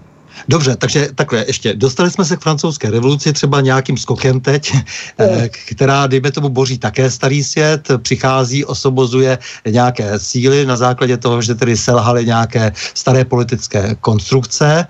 No a uplynulo 200 let a my tady stojíme nad opět eh, se propadajícím západem eh, nebo respektive Evropou, velkou částí Evropy eh, samu do sebe. Kolabující duchovně, kolabující intelektuálně, kolabující morálně. A přitom ale zároveň úspěšná vědecky a technologicky, ale bez, bez toho bez toho, bez té morální náplně, jak s tou technologií zacházet. A to, nás, to by nás mohlo zničit. Takže teď eh, vy jste teda začal to pozorovat vlastně už v těch 70. letech dokonce, že, že to není tak, jak se to ideálně jevilo spoza železné opony. A potom mám takový pocit, že jak se psal, začal jste víc psát kriticky vlastně až v těch letech 90. nebo možná ještě později. A z 90. já jsem já jsem Evropu eh, vnímal samozřejmě, eh, když Británie vstupovala do, do, do Evropské unie, si jsme viděli dobře, budeme teďka moci jezdit bez víza, vozit si vína, kolik chceme, tak jsme byli všichni nadšení tam, to už jsem byl britský občan. Eh, a, a, a, ale pak se najednou zjišťovalo takové podvody, jako Edward Heath vzal Británii do, do, do Evropské unie, aniž občanům řekl, že ztratíme své sprchované vody a rybářství. A teď nám tam nás začali jezdit tam Španělé a Francouzi vykrádat. Anglie měla, Británie měla největší rybolov v celé Evropě, protože má kolem, je to ostrova, kolem má ty svrchované vody, měla teda. Dokonce teďka od Brexitu se mluví, mluví o tom, že by se jí to mělo vrátit a francouzi už říkají, v žádném případě vám tam nepřestaneme lovit. To si vůbec jako nepředstavujte. Takže eh, ta, ta, eh, te, když se zjistilo, že teda najednou je 30 tisíc nezaměstnaných rybářů a, a dalších 10 tisíc loďařů, tak to začínalo na lidi tak trošku jako dolehat, jestli to byl tak dobrý nápad nakonec. No a pak tam byly takové ty věci jako Eh, jako ta nemoc, eh, nemoc krav, která, kvůli které se museli povraždit prakticky všechny krávy. BSE, no. Jenom když se zjistilo, že jedna z tisíce je nemocná, tak se muselo povraždit celé stádo. Pak se zjišťovalo, že to bylo částečně díky tomu, aby si francouzi udrželi e, svůj trh masa. E, pak se, pak se vykácel, vy, museli vykácet obrovské jablečné, jablečné sady v, v Kentu, který býval zahradou eh, sadem Británie nebo Evropy, kde bylo jami 20 druhů jablek, dneska jsou tři. Eh, no a pak se taky zjistilo, že to bylo proto, aby, aby mohli najednou přijet ty, ty, ty, ty, ty jabka, ta jabka francouzská. Takže, takže postupně se to těm Britům nějak, nějak eh, vyjevovalo a pak do toho přišel Maastricht, to už jsem viděl Eh, když jsem si četl ty, ty hlavní principy toho, že se teda to svobodné, svobodné, uh, svobodný trh proměňuje v Unii, která bude mít určitá nadnárodní pravidla, tak jsem si říkal, to už bude malé. Já bych dneska, když dneska, když dneska se říká, že by se mělo jít před Lisabonskou smlouvu, aby se Evropa uklidnila, tak to nestačí. To musí jít zpátky přes Maastricht. Prostě Evropská unie jako taková se musí zrušit. Jenomže už dneska už to bude strašně těžké, když tam máte desetitisíce eh, lidí eh, absurdně nemravně placených z našich daní, eh, jak ti se ochotně vzdají svých dobrých bydlílek, je těžko představitelné, ale ale no, nějakým způsobem se to rozsype brzo. No dobře, jak jsme se teda dostali do takového stavu, kdy vlastně už neplatí prakticky ta eh, pravidla etická, která nějakým způsobem po celou existenci Evropy platila, i když se dělaly různé lumpárny, ale vědělo se, že to jsou lumpárny, že se překračují nějaké, nějaké mantinely. Teď, jako, jak jsme si říkali, vlastně už se to často ani neví, lidé si ani nejsou vědomi toho, že se stalo něco špatně, že to znamená, jak jste tady apokalypticky líčil to vybíjení dobytka, likvidování eh, ty, biodiverzity eh, všude možně, nebo respektive i, i, i teda v těch naprosto viditelných komoditách, které nás mají nasytit a mají nás tedy nějakým způsobem vlastně společensky prostě udržet nad vodou zároveň, tak co, co je tou příčinou hlavní? Tou příčinou je, my si to asi pořád, eh, většina lidí si to nepřipouští, eh, hlavně v Česku, protože Česko je už delší dobu agnostické nebo ateistické. Je to opravdu ta, ta biblická etika, která nám chybí. A je to možná tím, že křesťanství má takové těžké intelektuální nároky na, na své věřící. Tam máte kredo, v němž musíte věřit, abyste se pokladali za křesťana, a to mi došlo teprve nedávno, v němž musíte věřit, že um, se narodil z, z Pany, um, že je Bůh, polobůh, že byl ukřižován, stál z mrtvých a tak dále. Když tohleto, to je tak strašně těžké uvěřit jako, jako reálné, že, že zatím teprve zatím se skrývá uh, všechno, ta, všechno to, to, to intelektuální a to tvůrčí a etické bohatství, které to křesťanství přineslo, ať už to převzalo z kořenů řeckých nebo, nebo židovských. Um, když to srovnám um, například s, judaismem, tak po vás nikdo, po, po židovi nikdo nechce, aby věřil. Tam se po něm chce, aby konal. A to je starý vtip, který já rád opakuju. E, sejde se devět židů na šábez v pátek večer a, a nemůžou sehnat toho desátého tak rabí povídá Finkelsteinovi, běž, do, běž domů, běž, běž domů, prosím, ať e, přijde, aby jsme se mohli pomodlit, aby nás bylo deset. A ten říká, že se zbláznil, můj syn je komunista, marxista, nevěříš Pána Boha. A nebo říká, já po něm nechci, aby věřil v Pána Boha, já po něm chci, aby nám umožnil se modlit. Čili tam je to, ta praktická věc vždycky nějakým způsobem převažuje nad tom, jestli člověk věří v to nebo ono.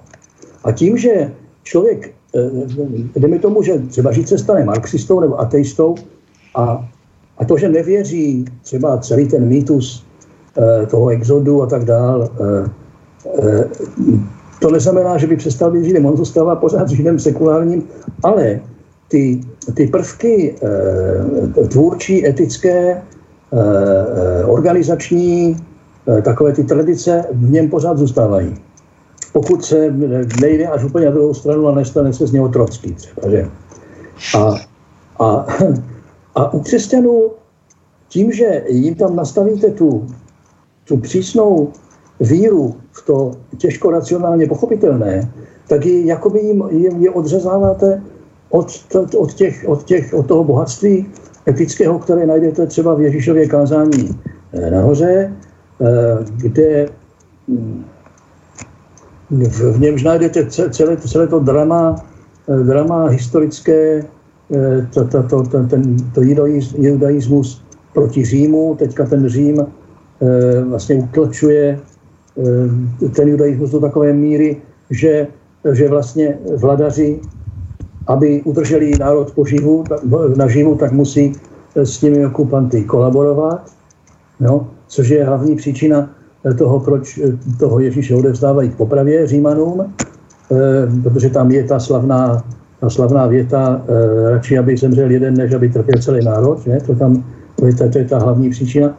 Ale a, a, a, tím, a k tomu, k té víře, k té víře, jestli, člověk, jestli to pro člověka má nějaký emoční, duchovní, duchovní náboj, ta víra v to božství nebo to nebo splněné početí, jestli mu to k něčemu pomáhá, tak k tomu může dospět.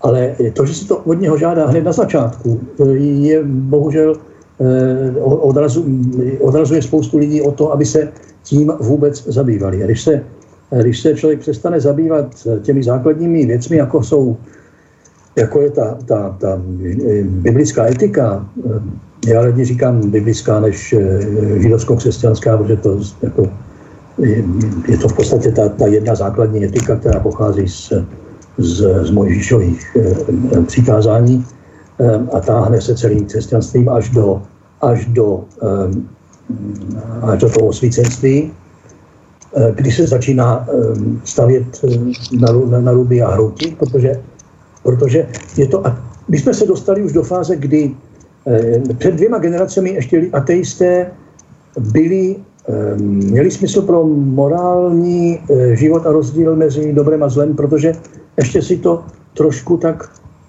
to náboženství pamatovali. A my už jsme nějaká třetí, čtvrtá generace, která už si nepamatuje nic.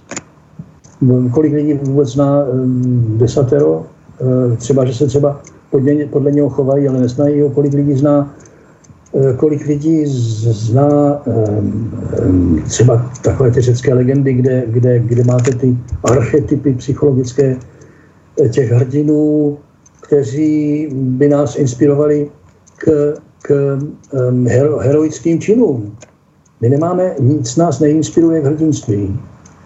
A to hrdinství nemusí být boj v něčem. To hrdinství může být to, že někdo prostě přes všechny překážky postaví Eh, fabriku nebo, nebo to, že se prostě překonává překážky. A to, to, ta, to už, ta, ta dnešní generace, hlavně ta, ta západní, ale ta, čes, ta česká mládež už do toho padá taky. Eh, oni jsou, eh, oni ztratili eh, smysl pro rizikovost, pro eh, vystavovat se nebezpečí, překonávat překážky a hroutí se, když to bylo vidět, když vyhrál Trump volby, tak se, tak se, tak se studenti hroutili psychicky, že Trump vyhrál volby. No tak jako to se ještě nikdy předtím nic takového nestalo, že by takhle lidi bláznili úplně.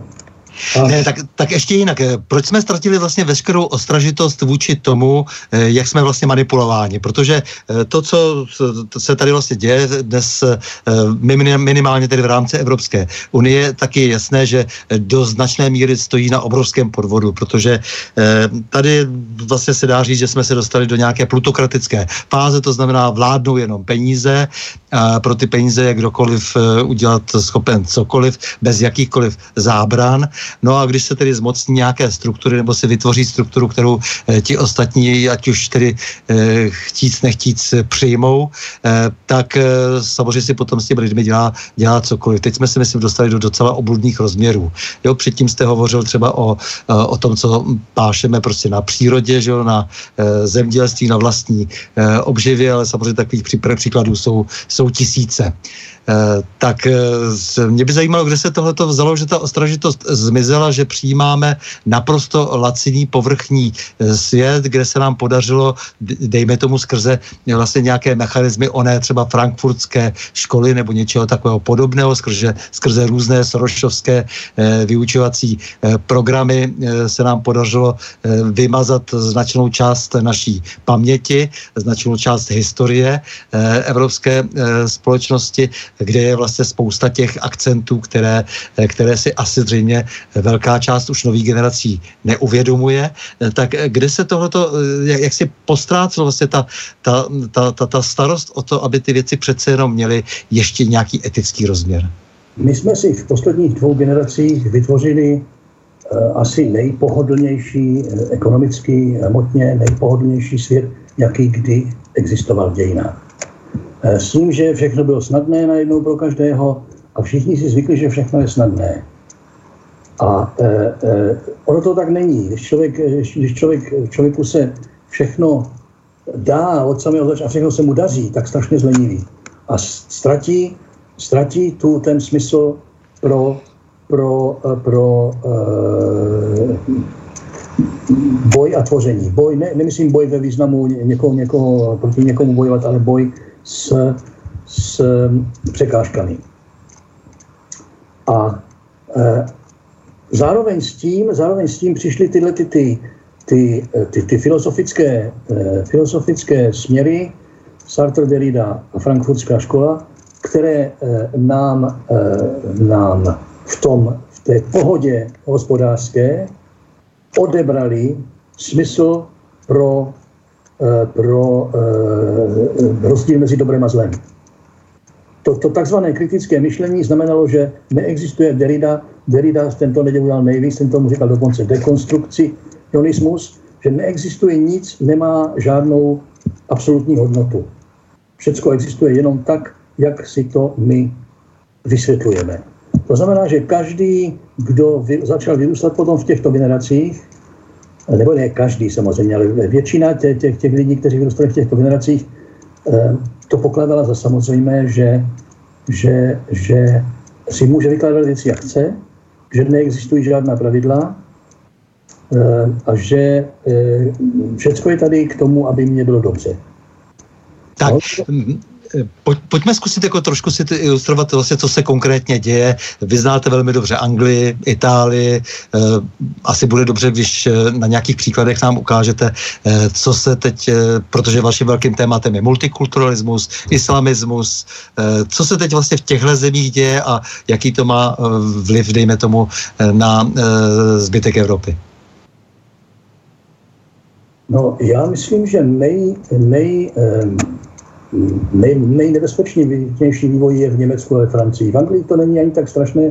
V Anglii, eh, já teďka zrovna se tím právě zrovna na, na to téma píšu článek, tam, tam mluvíme-li o islamizaci, tam vítězí míru milovná islamizace, která je ale tak jako um, zase prorostlá do všeho a není, eh, a, a, je prorostlá do všeho tak, že lidi si říkají, jo, no tak patří to sem, je to dobrý, je to v pořádku.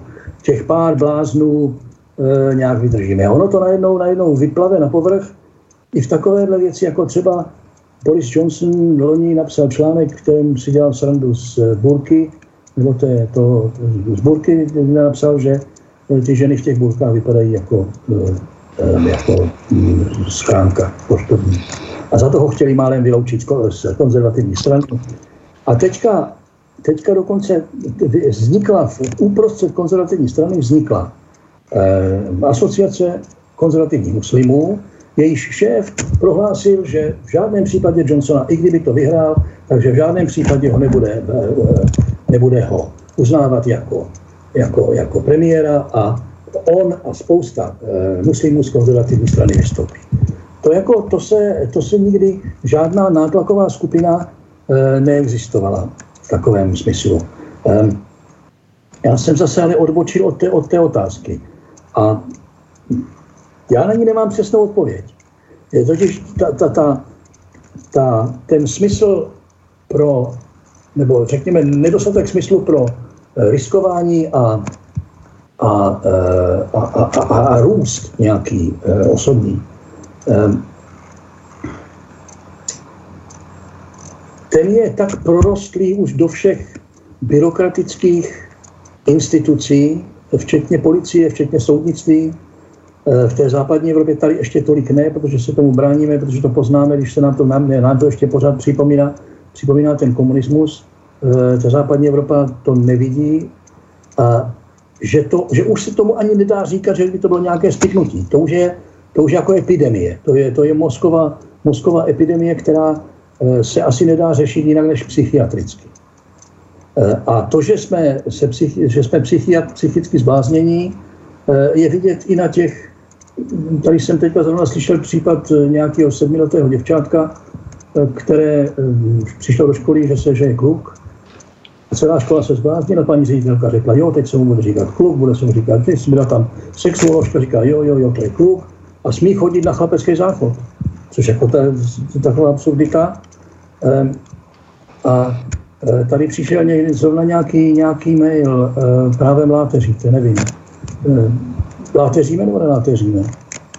Máme nějaké, máme nějaké naděje? Dáváme někomu nějaké naděje nebo jenom láteříme? Jste tam? Ano, ano, jsem, jsem. Eh, já jsem jenom jako tady zaznamenal teď takový, takový prostě, asi to hned přečtu, eh, takový eh, tady dopis příjemný. Dobrý večer, vážení pane Kurasi a Novotný, srdečně vás oba zdravím. Velmi rád pana Kurase čtu a poslouchám často právem láteříte nad současným stavem naší mládeže, která je značně odnároděná a jejíž eh, mysli jsou infikovány eh, řadou zhoubných kulturně marxistických ideologií, ať už jde o feminismus, multikulturalismus, homosexualismus, likvidaci tradiční rodiny a národních států a tak dále. Bohužel musím uznat, že u velké části mých vrstevníků to skutečně tak je. Já jsem však živoucí důkaz, že existuje i řada výjimek, je mi 25 let a cítím silnou národní identitu a hrdost na můj český národ a jeho historii. Cítím také tradiční hodnoty, ctím také tradiční hodnoty, jako je tradiční rodina, která je naprosto základní buňkou společnosti, jsem prostě konzervativec a národovec tělem i duší a nic na tom nezměnilo ani pětileté studium na Filozofické fakultě Masarykovy univerzity, což je patrně kulturním marxismem nejnasáklejší fakulta v Česku. Nevěřme hlavy a srdnatě se vrhejme do boje s vlastizrádnými globalisty. S pozdravem Michal ze Šardic na Hodonínsku. Já bych to nez, nezužoval na vlast, na vlast a globalismus. Já bych to, eh, ono to je všechno širší. Eh, z toho vlastenectví, v tom vlastenectví je taky spousta um, takových zákrutů a překrutů, eh, že i z toho, z toho vlastenectví se může stát manipulující síla. Angličané mají staré přísloví, že, že patriotismus je poslední úkryt velebáků. No, to je takové staré anglické přísloví. Takže ono to, každá, eh, každé, každá ideologie, každá, eh, každý systém je zneužitelný padouchy. A já se musím vrátit k tomu, jak přežít padouchy. Že kdykoliv vymyslíme jakýkoliv nový dobrý systém, tak ho vždycky, tak to něho vždycky prosáknou padouši a e, dostanou se na vrch. A my to můžeme uhlídat jenom tím, že těm padouchům zvýhodníme slušné chování a znevýhodníme neslušné. A kvůli tomu se dě, to, to by mělo být vždy um, kritériem všech zákonů. Jak znesnadnit padouštví a usnadnit poctivost. No a eh, teď ta vůle prakticky asi žádná velká moc není, protože je tady nějaká obrovská struktura, jak jste sám poznamenal, prostě v podstatě skorumpovaných eh, lidí, protože jsou nesmírně dobře eh, zaplaceni námi, tedy na základě jejich vlastní vůle, protože se tak prostě rozhodli. To je nějaká evropská unie, která postupně tak svazuje a zavazuje eh, různé politiky na, na té národní úrovni, eh, tak eh, co s tím teď? To znamená, jsme schopni nějakou silou se ještě vzepřít, nebo už je to tak, že, že tak odezdaně nebo někdy i spokojeně a lenivě čekáme, jak to všechno dopadne, protože relativně se máme materiálně dobře. No, a tady bych na to chtěl navázat, protože se máme materiálně dobře a Eh, všechno nebo většina, eh, většina hodnoty je měřena penězi, eh, tak jsme všichni snadno podplatitelní. Uplatitelní. A já to někdy vidím i na sobě. To jako nebudu, nebudu ze sebe dělat velkého hrdinu poctivce, ale je, samozřejmě nemůžu se po, po, po nikom chtít, aby aby dřel zadarmo. Takže nějaký ty, nějaký ty příjmy musí být. Ale ty příjmy jsou čím dál víc závislé na tom, zda jste loajální té určité ideologii nebo nejste. Třeba já to přivedu, eh, skočím do, do divadla nebo rozhlasu, které jsou závislé na, na evropských eh, dotacích, dotacích státních a podobně. A v tom případě autor, který je eh, proti Evropské unii a proti dotacím, má velice slabou šanci, že ho budou hrát. Což je tak trochu můj případ v Česku teďka. Ale já si nestěžuju, já se dokážu eh, přešaltovat na, na jakékoliv, jakýkoliv eh, žánr psaní, který po mně někdo chce. Ale je to ta, ty, ty peníze opravdu, a, a Možná jediný způsob, jak se z toho dostat, je ekonomická krize, v níž ty peníze přestanou být tak důležité, v níž eh, najednou budeme chudší, tak jako, by, tak jako jsme byli za komunismu, všichni byli na tom eh, stejně špatně nebo stejně dobře s výjimkou pár eh, komunistických eh, eh, funkcionářů a havířů, ale eh, když, když eh, přestane být důležité, co mám, nebo kolik toho mám, nebo kam si dovol, můžu dovolit jezdit. A, a, a, a začne, začne být důležitější, co si nastuduju, co se dozvídám, eh, s kým se stýkám, s jakým typem lidí, so, jak jsou ke mně loajální, nebo jak dokážu být loajální k ním. Tady v Česku, je to jsem si všiml, od samého začátku byl hlavní problém, Tady byl problém s lojalitou. Vždycky i přátelé si byli nelojální a tady, když eh, vás prostě někdo už nepotřebuje, mm, tak zatímco vám třeba dva roky mazal med kolem huby, jak, jak si vás váží, tak najednou vás utne a už, už jako byste nebyl. Eh, to se děje, to se děje skoro každému um, spisovateli, novináři, který je na volné není, není závislý, ne, není, není na platu. A ti, co jsou na platu, to jsou právě ti spohodlnění, kteří už, kteří už mají um, ten, tu, tu úroveň takovou, jako si v tom 90. roce nepředstavovali, když, když dělali sametovou revoluci. A ti jsou asi nejsnadněji uplatnitelní a proto, proto, um, se, proto se na ta uh, místa buď derou padouší, anebo se v těch lidech to padoušství trochu probouzí. Tak ještě zpátky k té západní Evropě, protože jsme slíbili, že budeme se bavit trošku o té krizi, eh, tom, té upoutávce. Eh, jsme nabídli právě tu Británii, Itálii, kterou znáte velmi dobře. Eh, tak ještě něco málo k těm zemím. Teď jste říkal, že v té Anglii máte už pocit, že to má už ten, ten úpadek, že už má jakýsi charakter epidemie. Jestli ano, mo... ale on je neviditelný, protože, nás, protože postupoval velice pomalu v malých krůčcích Eh, a, eh, a já to třeba vidím, já tam teďka jezdím vždycky na týden každý měsíc a za, ten, za ty tři týdny, co jsem tam nebyl, se podívám, kolik přibylo v mé ulici hijabů. Nebo jak eh, bývalé anglické řeznictví je najednou halal řeznictví. jak bývalá čínská restaurace je najednou turecká. A ono to postupuje takhle nenápadně, člověk si toho nevšímá, když tam v tom žije každý den, ale i když tam máte ten tří týdenní odstup, tak si toho všimnete. Ehm, je to, a přitom, přitom je ehm, ta, ten tlak na, na ehm, vyhlášení tzv. islamofobie jako trestného činu je tak silný ze všech stran, že už ani, konzerva, už ani v konzervativní straně si někdo, eh, nikoho ne, že bys to nedovolil, to nikoho nenapadne říct cokoliv negativního o islámu.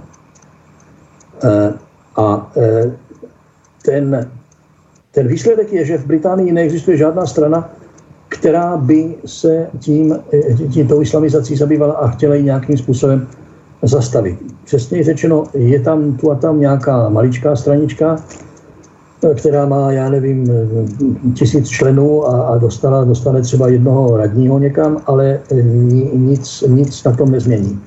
Ta Itálie je odlišná v tom, že v Itálii ještě dlouho zůstávala chudoba. A ta chudoba tam pořád je. Na tom jihu Itálie eh, ta nezaměstnanost je obrovská, tam lidi, lidé žijí eh, na, na některých místech jenom ty čtyři měsíce, pět měsíců z turismu a v zimě nevědí přesně, co dělat.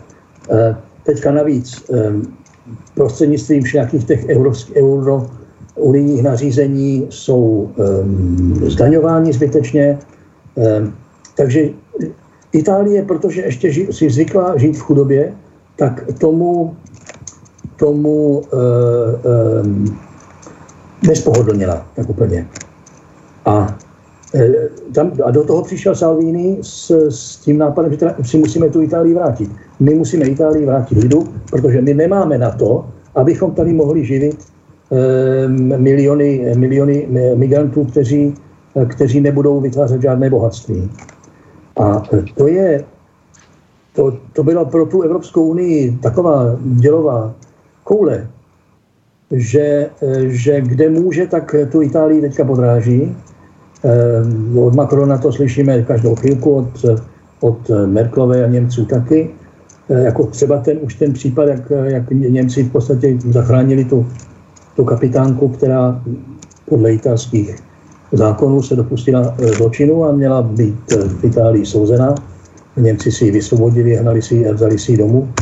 E, já v tu Itálii vkládám trochu naději, že, že, se, že se probudila k jasnému vědomí. My musíme to, ty prostředky, které nám ještě zbývají, dlužíme našim, našim lidem, našim dětem, našim starcům, a eh, chceme-li mít víc dětí, tak ať jsou to děti italské a ne, a ne, ne, ne přivandrovalé od někud jinut. Mně se, mně se, já mám pocit, že v Itálii se probouzí nějaká, nějaký nový, nějaká nová taková renesanční eh, nálada, která by nás mohla obohatit. A když si vlastně vezmeme dějiny Českého království, tak eh, to tíhlo eh, víc, až bylo součástí eh, německé říše, tak tíhlo víc kulturně k Itálii než, než k tomu Německu. A, a ta inspirace právě pocházela z italské renesance, tady hlavně už teda jo, už za gotiky, za Karla IV., který, který tam študoval a, a dobýval, dobýval tam Luku a, a části Itálie pro českou korunu. Eh, takže já bych, já, já ještě, ještě pořád vkládám nějakou naději v Itálii, eh, která to, která si může dovolit, protože má těch, přece jenom těch 60 milionů, není to nějakých 10 milionů Čechů, eh, kteří, kteří te, te, ten klacek nemají. Itálie ten klacek má a um, um, mohla by jim začít pořádně mávat na tu Evropskou unii, což myslím Salvini trochu um, už dost silně dělá, ale potřebuje, potřebuje podporu i dalších. Takže um, já bych se, já bych se přimknul, já bych celou střední Evropu teďka přimknul k Itálii. Ještě bych poprosil, eh, co je teda vlastně dneska nejnebezpečnější pro tu, eh, dejme tomu, západní Evropu nebo pro naší civilizaci, dokonce bych řekl pro euroamerickou civilizaci, eh, multikulturalismus, islamismus, pak jsou tady nějaké genderové ideologie. Bylo by asi dobré k tomu něco říct ještě. Ta politi- já myslím, že nejnebezpečnější je ta politická korektnost, která je základem toho vše. Politická korektnost, to znamená to, no, nerozlišování hodnot dobra a zla. To znamená neschopnost pojmenovat problém. Schopnost pojmenovat, neschopnost rozlišovat, neschopnost bránit něco proti něčemu druhému. Protože podle politické korektnosti všechny mají stejný, stejnou hodnotu. Civilizace stojí vždycky na tom, že dávám přednost něčemu před něčím jiným. Ta, to, ta, tu, vidím, tu vidím jako takový ten hnací ideový, energický základ toho všeho, co z toho vyrůstá. A ten, ta, ta, ta, ta islamizace to je jenom jedna ze zbraní, kterou ten, ten, ta politická korektnost využívá ke, ke, ke zničení ke zničení celého západního systému, který spočívá na, právě na té, na, té, na té diferenciaci a diskriminaci a rozlišování dobra od zla a, a, a správného od, od špatného a tvořivého od destruktivního. Mm-hmm. Ten smysl toho dualismu e, dobra zla, ten, ten, ten, ten, ten jsme ztratili. Kreativita a, a, a, a, a destruktivita, to jsme ztratili. A spousta, spousta lidí v domění, že pracují, a teď mluvím třeba o všech těch různých neziskovkách, které od rána do večera něco dělají, ale, ale nevytvářejí žádné bohatství, nevytvářejí žádnou hodnotu. Celá ta jejich práce je, je, je namířená na destrukci celého systému. A řízena v podstatě penězi, protože ty peníze dostávají za to, že plní nějaké úkoly. Samozřejmě řízena penězi, jasně. Proto říkám, že, je, že, je, je, je, že jsme všichni snadno poplatitelní. poplatitelní. No a takže když vidíte tu naději v té Itálii, to znamená e, v čem? To znamená, že ta Itálie, e, kde tedy Salvini se staví víceméně za národní stát, e, tak, tak je to ten, ten, ten správný krok. Zdá se vám, že Evropa národních států, tedy s určitým státu, tedy s určitým sebevědomím, je ta správná budoucnost? Samozřejmě. Čím, čím víc se to sjednocuje, tak tím má, tím se se e, ničí různorodost, konkurence, soutěživost. Když si vezmete, když si vezmete tu renesanci, tak co dělalo, co dělalo Itálii velikou tehdy, bylo to, že byla rozdělená na malé státečky, z nichž každý vévoda a, a, a, a, a, a hrabě, e, a, nebo republika, jako byla Malfi nebo, nebo, nebo Benátky, konkurovali jeden druhému. Když měl někdo výborné architekty, tak ten druhý mu je chtěl ukrást a přeplatit. A soutěžili spolu. A když to máte celé sjednocené, tak nikdo ne, tak není s čím soutěžit. Nemáte tam, nemáte tam tu, tu, mm, ten podnět ehm, morální k tomu, abyste se zlepšovali. To tež, když se podíváte, jak bylo Německo eh, obrovský kulturní, když bylo rozděleno na ty, na ty státy, než to, než to, než to prušáci všecko sjednotili, tak přece Německo v takovém 17., 16., 17., 18. století bylo stupnice hudby a architektury a, a, a dokonce ani neválčilo moc. Teprve až to začali prušáci sjednocovat, tak se z toho najednou stala německá kultura. Předtím to byla, já nevím, dražďanská kultura a frankfurtská kultura. A to tež v té Itálii byla Florence byla jiná než Neapol a Benátky jiný než Řím. A všecko to nějak, nějakým způsobem soutěžilo a jedno druhé, druhé inspirovalo k, k, ke skvělosti, ke zlepšení. No ono to právě souvisí s tím, co jsem se snažil jen tak ve zkratce říct na začátku, že eh, ten lení systém, který se eh, vytvořil tak samozřejmě e, náhodně po té, co přišli s nějakým jiným systémem do toho prostředí římského práva e, právě ti Germáni, e, tak se posléze až po těch staletích potom ukázal jako e, velmi přínosný, protože e, tam právě byla možná ta obrovská diverzita. E, tím, že ta nejrůznější eh, malá eh, se skupení, ty malé regionky eh, skládaly dohromady ten větší, tak se sice také válčilo se hodně, bylo hodně problémů, ale nebyly tak veliké, protože to nebyly veliké říše. No ne, když se třeba pojedete, podíváte na Amalfi v Itálii. Amalfi, to je malinké městečko, a to bylo ve středověku a v renesanci obrovská, obrovská námořní velmoc, která kolonizovala různé části já nevím, kam se směl, každopádně Severní Afriku, a, a, nebo, nebo Severní Afriku ne, ale, ale a, a, a obchodovala, a byla to republika malá. No já myslím, že jsou různá období historicky, že zase, eh, jak jste říkal předtím, i o tom přehnaném, prostě třeba někdy patriotismu, že to může být nebezpečné, eh, tak eh, samozřejmě platí to, platí to samozřejmě i u těch celcích. Já si myslím, že jsou období, kdy je lépe, že jsou silnější, jak si všichni nějak pohromadě, ale myslím si, že jsme v období asi nutné fragmentace. Je to tak, nebo ne? Já, mám takový pocit, že se teď v Evropě nacházíme v, v tom, tomto období a že pokud k té nedojde, tak se naopak zničíme. To je jednak pravda, ale na druhé straně trochu mě malinko znepokojuje, když, to, když se mluví o tom vlastenství patriotismu, jako by to bylo samo o sobě léčba. To není, to je jenom prostředek. Ten patriotismus bez, bez návratu k té, k té, k té anticko-biblické etice bude zase zhoubný. No ne, tak já si myslím, že eh, ten problém byl eh, v tom, že se tady příliš dlouho eh, atomizovali lidé, že několik ideologií a teď tedy se dá říct, že celoevropsky se v tomto smyslu dorážíme, že se neustále atomizuje společnost na jedince, kteří nemají rodinu, v podstatě národní společenství jsou nepřátelská a tím pádem ty, ti lidé nejsou schopni potom společně jednat. Eh, to znamená, nejsou schopni společně eh, něco kreativně vytvářet. Eh, nemají vlastně vnitřní sílu. Se jednak na jedné straně atomizuje na, na osamělce, ale na druhé straně se vytváří, ta demokracie se z práva jedince přesouvá na práva skupinová.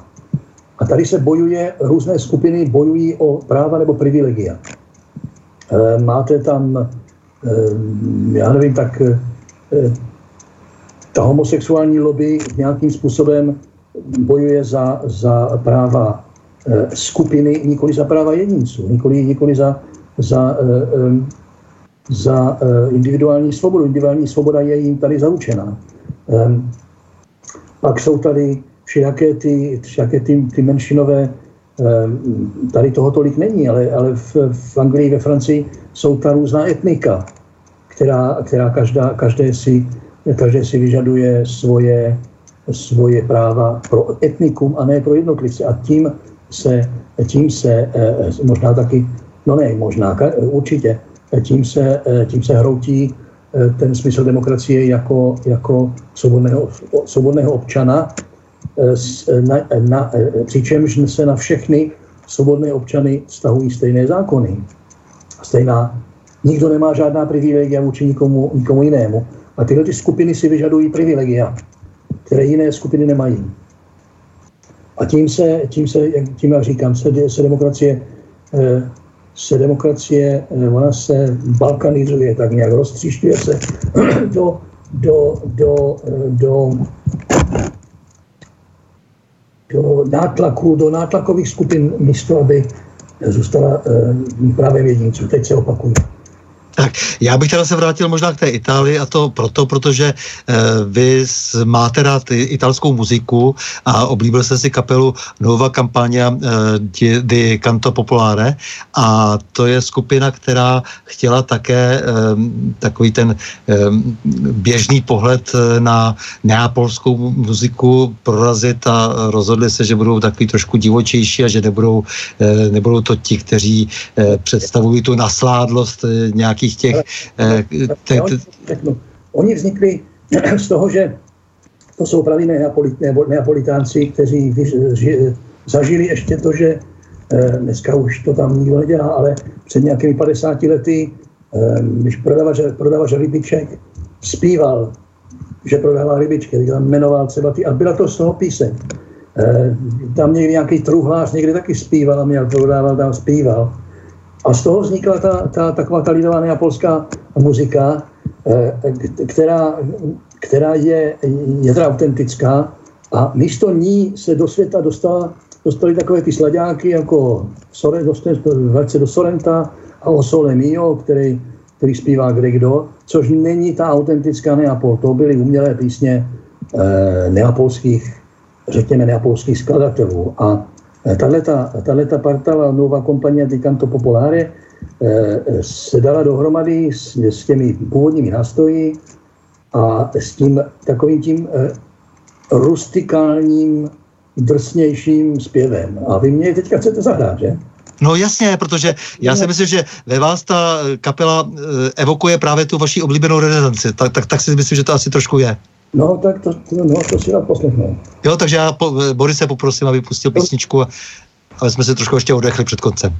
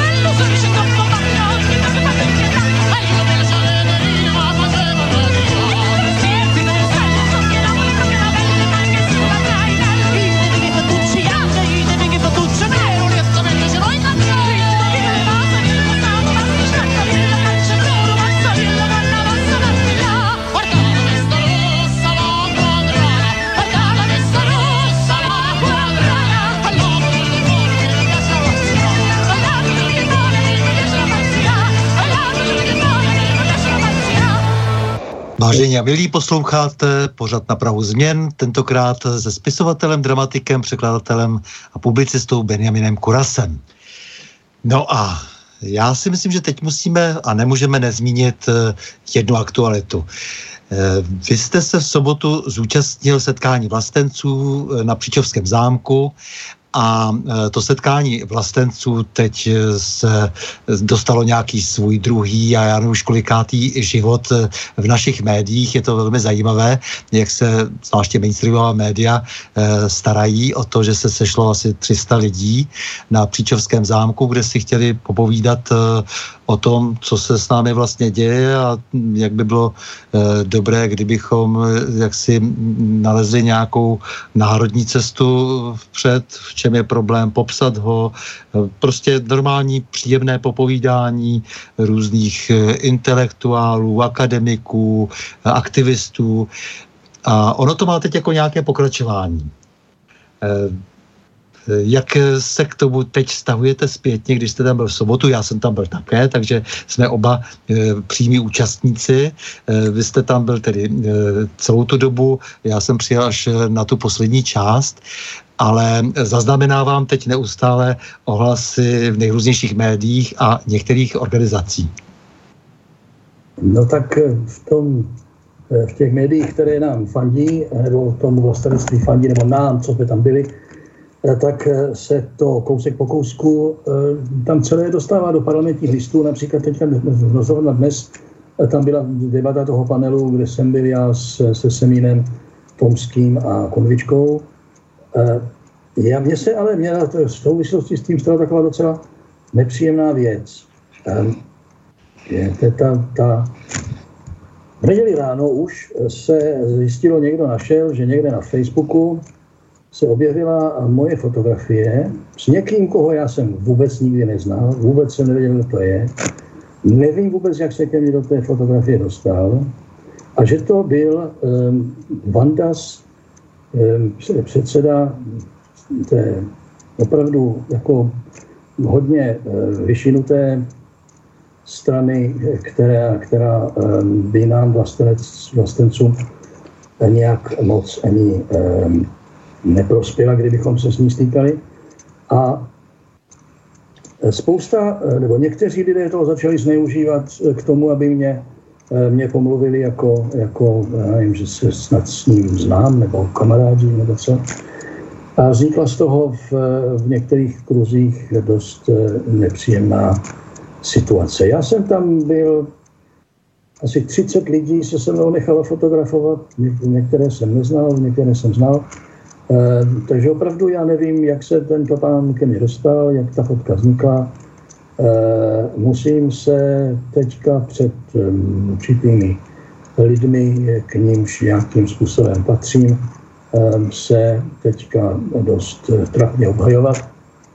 Což mě trochu tak nějak varuje, nebo dává mě to takové pochyby o tom, zda je eh, opravdu eh, dobré eh, otevřenost úplně všemu, na všechny strany.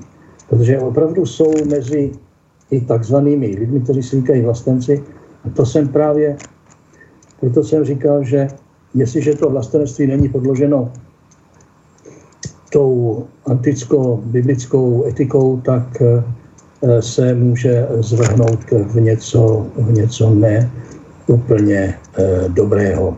Eh, takže tohle je jedna taková negativní věc, negativní stránka toho sobotního setkání. Kromě toho tam bylo všechno pozitivní a inspirativní. Eh, spousta zajímavých lidí, s kterými se dalo povídat a vyslechnout názory. A bylo to jako spektrum dost, dost široké, až po od vojáků po, po poslance eh, a mezi tím těch pár pisálků jako, jako já a, a Tomský a malinka. Takže eh, takové jako, jenom takové jako zamyšlení nad tím, jestli, do, jestli existuje někde nějaká hranice, bariéra, eh, za níž už eh, bychom neměli se, se pouštět. No, já právě jsem na tohle to narážel, protože vím, že vám to uh, vyčetli lidé prostě v nějaké v Unii, které jste a, a já si myslím, že by se uh, takovéhle věci uh, vyčítat neměly, protože vy jste zaprvé toho člověka neznal, uh, on tam přišel, jako se přijde na, jakoukoliv, na jakékoliv setkání, konferenci, které je otevřené a těžko, těžko uzavřete takovou, uh, tako, takovou akci, když uh, opravdu ti lidé, ti lidé byli vyzýváni, uh, asi já tuším, že dva měsíce nebo jak dlouho eh, různým médii, aby přijeli, eh, kdo tedy se chce účastnit eh, programu a chce si povídat o těch věcech, které se dopředu prezentovaly, že tam budou probírány. A protože technologie jsou takové, jaké dnes jsou, to znamená, různě si lidé eh, fotí nějaká selfie, tak se samozřejmě stane, že se eh, s vámi někdo vyfotí, s kým se třeba vůbec fotit nechcete, nebo netušíte vůbec, kdo se s vámi vyfotil, ale aby to bylo eh, na kdo ví, jaké téměř pronásledování a vyčítání, tak to teda rozhodně by být nemělo, protože já ty doby hm, pamatuju, kdy se takové věci vyčítali, vyčítali velmi silně a mělo to potom vliv vliv na eh, kariéru vaše nejbližší vztahy, a nebo jste dokonce mohl skončit pomalu i v kriminále za to, že se stýkáte s těmi e, údajně nesprávnými lidmi, když jste si třeba šel jenom popovídat, e, přestože to byly třeba lidi, s jejich názory jste ani nemusel souhlasit. E, bojím se, aby jsme se do téhleté doby, a obávám se, že už ní trošku jednou nohou jsme e, zpátky nevrátili. E, takže já o tomhle tom vím, e, ten pan Vandas tam byl, eh, jak jsem také posléze zjistil, eh, pouze jako účastník, eh, takže účastníkem mohl být kdokoliv, konec konců nikdo jiný tam nepůsobil jakoby nějaký provokatér, byl tam nějaký člověk z Lidových novin, který napsal poměrně hloupý článek, kde spletl všechno dohromady, například společnost heterosexuálního muže nebyla prostě ta hlavní, kdo by to pořádal, to je náš přítel Petr Hampl, ale eh, byla to hlavně paní doktorka Alice eh, Tomková a on to uváděl tak, jako že šlo o vyvezení se heterosexuálního muže vůči, eh, vůči Prague Prideu, což prostě byl úplný nesmysl a celou řadu chyb a polopravd uváděli lidé, kteří tam i vlastně nakoukli a pak teda běželi to někam hned dát na nějaké sociální sítě nebo v tomto případě třeba do těch lidových novin. No, já bych nebyl rád, aby jsme si zvykali na to, že nás budou pronásledovat za to, že, se, že jsme se potkali s někým, s kým se potkat nesmíme. Záleží přece na tom, s jakým úmyslem se s tím člověkem potkáváme, nebo jestli tedy neúmyslně, ale ne, aby nám někdo vyčítal, že se s náma někdo vyfotil, nebo e, že e, jsme, nebo že tam byl v řadách publika, to je přece úplně nesmyslné. To samozřejmě je, ale já jsem to nemyslel eh, tak ani fyzicky, eh, fyzické osoby konkrétní. Já jsem tím chtěl naznačit, jestli bychom neměli i v tom vlastenectví mít nějaké etické mantinely pro, eh, pro účast. Jak, jak já to zopakuju znovu, že nemáme-li, nevrátíme-li se k tomu, k té anticko-biblické etice, tak to vlastenectví se může zvrhnout jako cokoliv jiného, které, což, co, co není na této etice postavené. Ne, já, já s tím naprosto souhlasím. Já myslím, že úplně takové to nejjednodušší pravidlo je, že když tedy se někdo chce e, vymezovat i tedy na, národnostně, protože k nějakému národu patří, nebo vymezovat, to na to není ani vymezování, ale hlásí se ke svým e, kořenům, tak samozřejmě musí zároveň si vždy vážit jiných národů, jiných etnik. E, to je přece to hlavní kritérium, třeba speciálně tedy pro, pro to, jak si nějaké upevňování sebevědomí skrze, skrze patriot patriotismus, který si váží nějakých tradic a e, své vlastní historie předků, e, toho, co dokázali a e, že ho to zároveň zavazuje, že také chce něco dokázat, pro, udělat pro toto společenství, ale že tam nikdy nesmí být samozřejmě ta nenávist a to nenávistné vymezení. Já to vidím často u toho problému vlastně i toho multikulturalismu nebo migrace, že se sváží ta nenávist na ty migranty samotné. A to mi dost vadí. Mě zajímají ti viníci, kteří eh, tu migraci způsobují, kteří eh, tak neuváženě nebo dokonce velmi zločině a promyšleně se snaží skrzevá tu řízenou migraci vnášet sociální, etnické, náboženské, obecně kulturní konflikty do evropské společnosti, že, že se to často svádí tedy, nebo s, že, že vlastně tím objektem zájmu potom č, lidí, kteří třeba si se hlásí k nějakému patriotismu, tak jsou právě ti migranti a několik tedy ti organizátoři, ti lidé, kteří mají míst odpovědnost, jako třeba ta paní Raketeová, která má být trestně stíhána ne navrhovaná na, na to, aby nosila Nobelovu cenu míru. To je, to, to, to je jasné, no. Takže já si myslím, že takhle, abychom to nedělali ještě složitější, protože e, samozřejmě i to publikum, které tam bylo tak těžko, budeme eh, teď e, se snažit nutit k tomu, aby se pustili do studia řecké filozofie a našich biblických základů, ale myslím si, že se musíme naučit formulovat jednoduše to, na čem může stát, eh, může stát ten náš patriotismus, to naše vlastenectví, protože já jsem to zažil samozřejmě na té Ukrajině, kde, eh, kde o kterou se dost eh, zajímám a, a víte, v co se tam samozřejmě zvrhlo to, co ovšem často i někdo zvenčí podporovala, protože na té Ukrajině je latentně přítomný jsou přítomné prostě různé e, proudy, e, které mají sklony e, až opravdu k těm nacistickým věcem, tak, tak samozřejmě to by mělo být třeba to vymezení praktické, ukázat, kam, to, kam se to nesmí dostat, že nějaké pravé sektory tady nemají žádné místo. No pravé nebo levé, to je, to je ten extremismus. Na druhé straně máte na levé, máte tu, tu, tu, tu antifu, která si říká, že je levicová, Eh, pak máte ty pravicové, které jsou taky vlastně levicové, protože když jde o omezení individuální svobody, tak je to vždycky levicové, ne pravicové.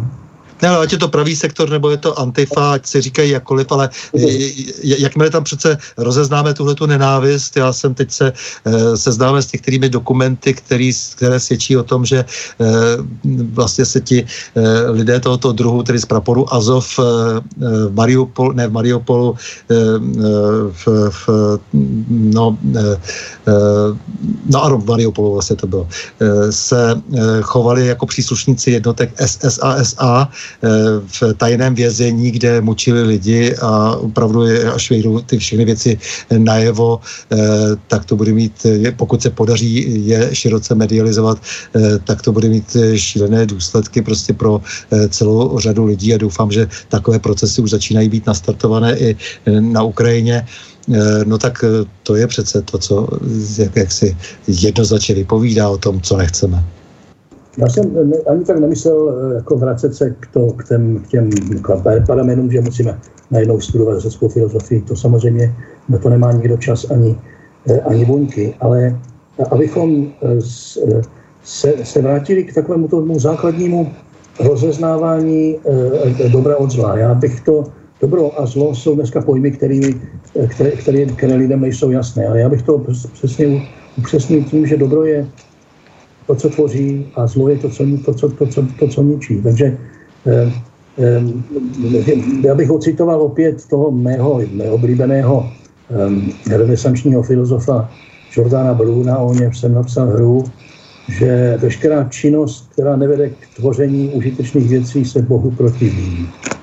Takže soustředit se na vytváření užitečných věcí a e, soustředit se na to, co možná nejvíc, Eh, aby nám nezbýval čas na, na nějaké kejkle a padoušství a, a spitnutí a, ano, aby to bylo hmatatelné. Já se snažím k tomu vyzývat i některé mladé politiky, teď pokud třeba tady byli e, i v tomto e, pořadu na Prahu změn. E, lidi prostě potřebují konkrétní činy těch je strašný nedostatek teď. Tady, tady všichni mají pocit, že něco řeknou a ať je to cokoliv, pro kohokoliv a na jakékoliv straně barikády a je hotovo. Ale oni všichni chtějí jak si už, jako, už něco, eh, nějaké návody, eh, přidat se k práci, eh, jo, musí trošku jako jít někdo příkladem. To se chce a to máte naprostou pravdu. Mě ještě zaujala jedna věc, to, co jste říkal na, na tom setkání, že je tady především když tedy se vrátíme k tomu eh, hlavnímu biblickému sdělení, eh, sdělení, celá řada povinností, které musíme plnit. Ale my si dnes osobujeme nekonečné množství práv. A to je pravda. Já si vzpomínám, eh, že Giscard d'Estaing, ať už byl jakýkoliv, ale v tomhle tom zase on se snažil dokonce dostat tu nadlidskou autoritu do té Lisabonské smlouvy, nebo původně tedy do té proponované ústavy evropské, ale hlavně se mi líbilo, že jedna taková docela jeho ještě rozumná zmínka kdysi, že mu vadí to, že tady všichni neustále vypočítávají právě ta práva a nekorolí jim žádné povinnosti. Takže ten tehdy byl proto, aby se také se, dal dohromady seznam povinností pro toho Evropana, kterého on jako v podstatě velký příznivec Evropské unie měl na mysli. A k tomu jsme se nikdy nedostali a to je asi ta odpovědnost, po které taky voláte. No to, to já jsem k tomu, já jsem právě měl ten projev v, v, v sobotu, kde jsem uváděl, že ta, ta biblická filozofie nebo biblická etika nezná žádná práva. My si pořád vymýšlíme nějaká práva a v biblické etice jsou samé povinnosti. Když si člověk veme přikázání, tak tam neexistuje žádný právo na život, nebož nezavraždíš. Nebo právo na majetek, nebož nepokradeš a podobně. Tam, a, a, tam není e, ta, ta práva, která si někdo osobuje, se mohou zaručit jenom tím, že někdo jiný má povinnosti mu ta práva poskytnout. A dokud my, e, e, jestliže budeme mít všichni stejné povinnosti, tak nikdo nepotřebuje žádná práva. No, tak já ještě se vrátím k té akci, protože přece jenom bych byl rád, aby to tady zaznělo, kromě toho, že na vás naprosto nesmyslně se snažili zautočit, že, že jste tam byl vyfocen někde s nějakým člověkem, což je opravdu velmi nepatřičné, to, že, eh, že, že tohle to už stačí k tomu, aby eh, někdo se snažil prostě karatelsky na vás působit, přestože vás zná celý život a ví, co říkáte a, a ví, jaké máte názory, tak, tak je, to, je, to, je to docela, docela podpásové chování, mě to, mě to dost vadí. Eh, takže tam bych, být vámi bych se ani moc neomlouval.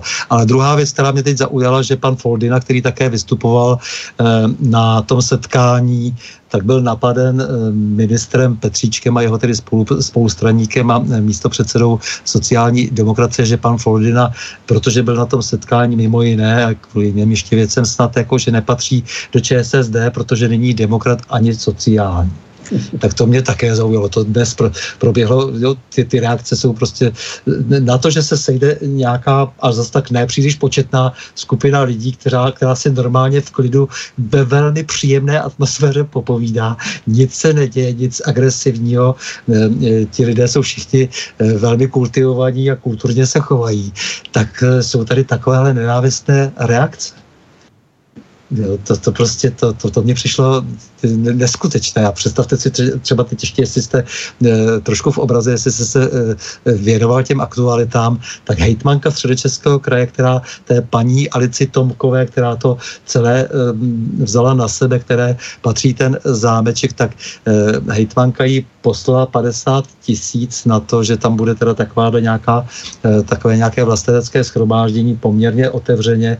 Je to sformulované v té žádosti a ona teď tvrdí, e, že byl kraj uveden v omyl, protože ona si představuje samozřejmě jinak takové akce a nesouhlasí s tím, s těmi jakými si názorovými proudy, nevím, jaké názorové proudy tam vypozorovala paní hitmanka, no tak eh, žádá, aby jí paní Tomková vrátila tu 50 tisícovou dotaci. Je to, je to neskutečné, co se kolem toho všechno semlelo, zvláště když si uvědomí, že paní, eh, paní eh, hejtmanka nedávno poslala nějakých 5 milionů korun na jakési oslavy motorkářů Harley Davidsonu někam do zahraničí.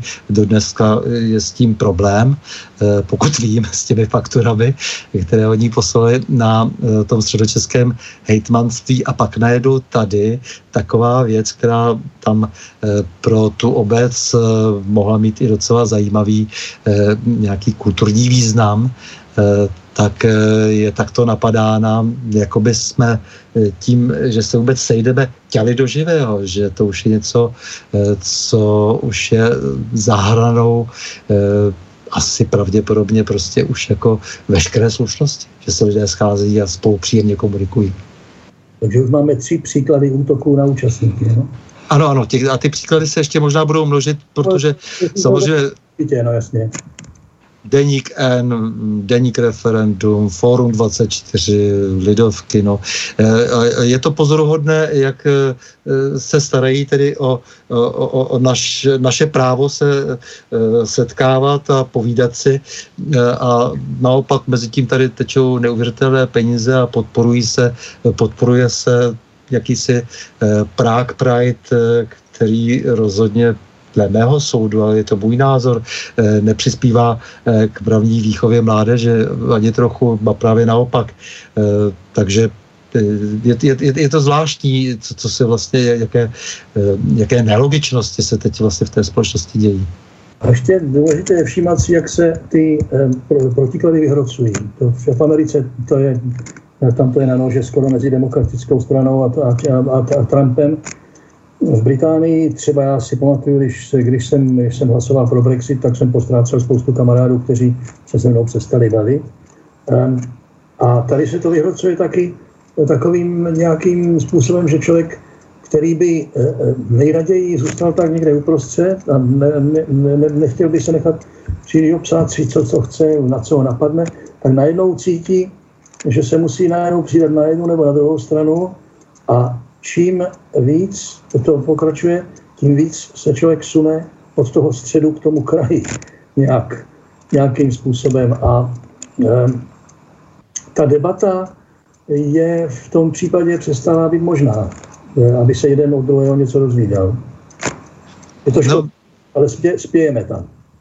Protože já mám pocit, že dokonce z té naší strany, mohu to tak říct, alespoň určitě ze strany těch lidí, kteří byli v těch příčovech eh, v sobotu, eh, alespoň tady těch, kteří byli na pódiu, eh, tak je spíš tato ruka podaná na tu druhou stranu, která se dnes uzavírá do nějakých svých ideologických kliše, ale hm, ta ruka není přijímána.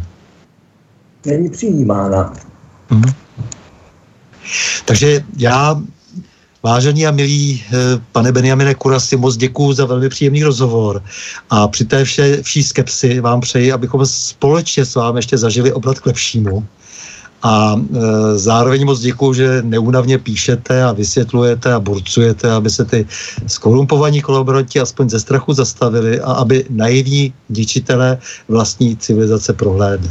A pracujeme se Salviním na nějaké italské renesanci tady. Vraťme se k Itálii. Jo, jo, určitě Salvini si zaslouží dnes eh, náš obdiv. S vámi, milí posluchači, se také loučím a to s přáním. Mějme se rádi, buďme svobodní, zpříjmení, nevěšme hlavu, stojíme při svých bližních i národech, nepřátel se nelekejme a na množství nehleďme. pořadu na Prahu změn se uslyšíme opět za týden v pondělí 19. srpna v obvyklých 20 hodin a 30 minut. Naslyšenou a do počutě.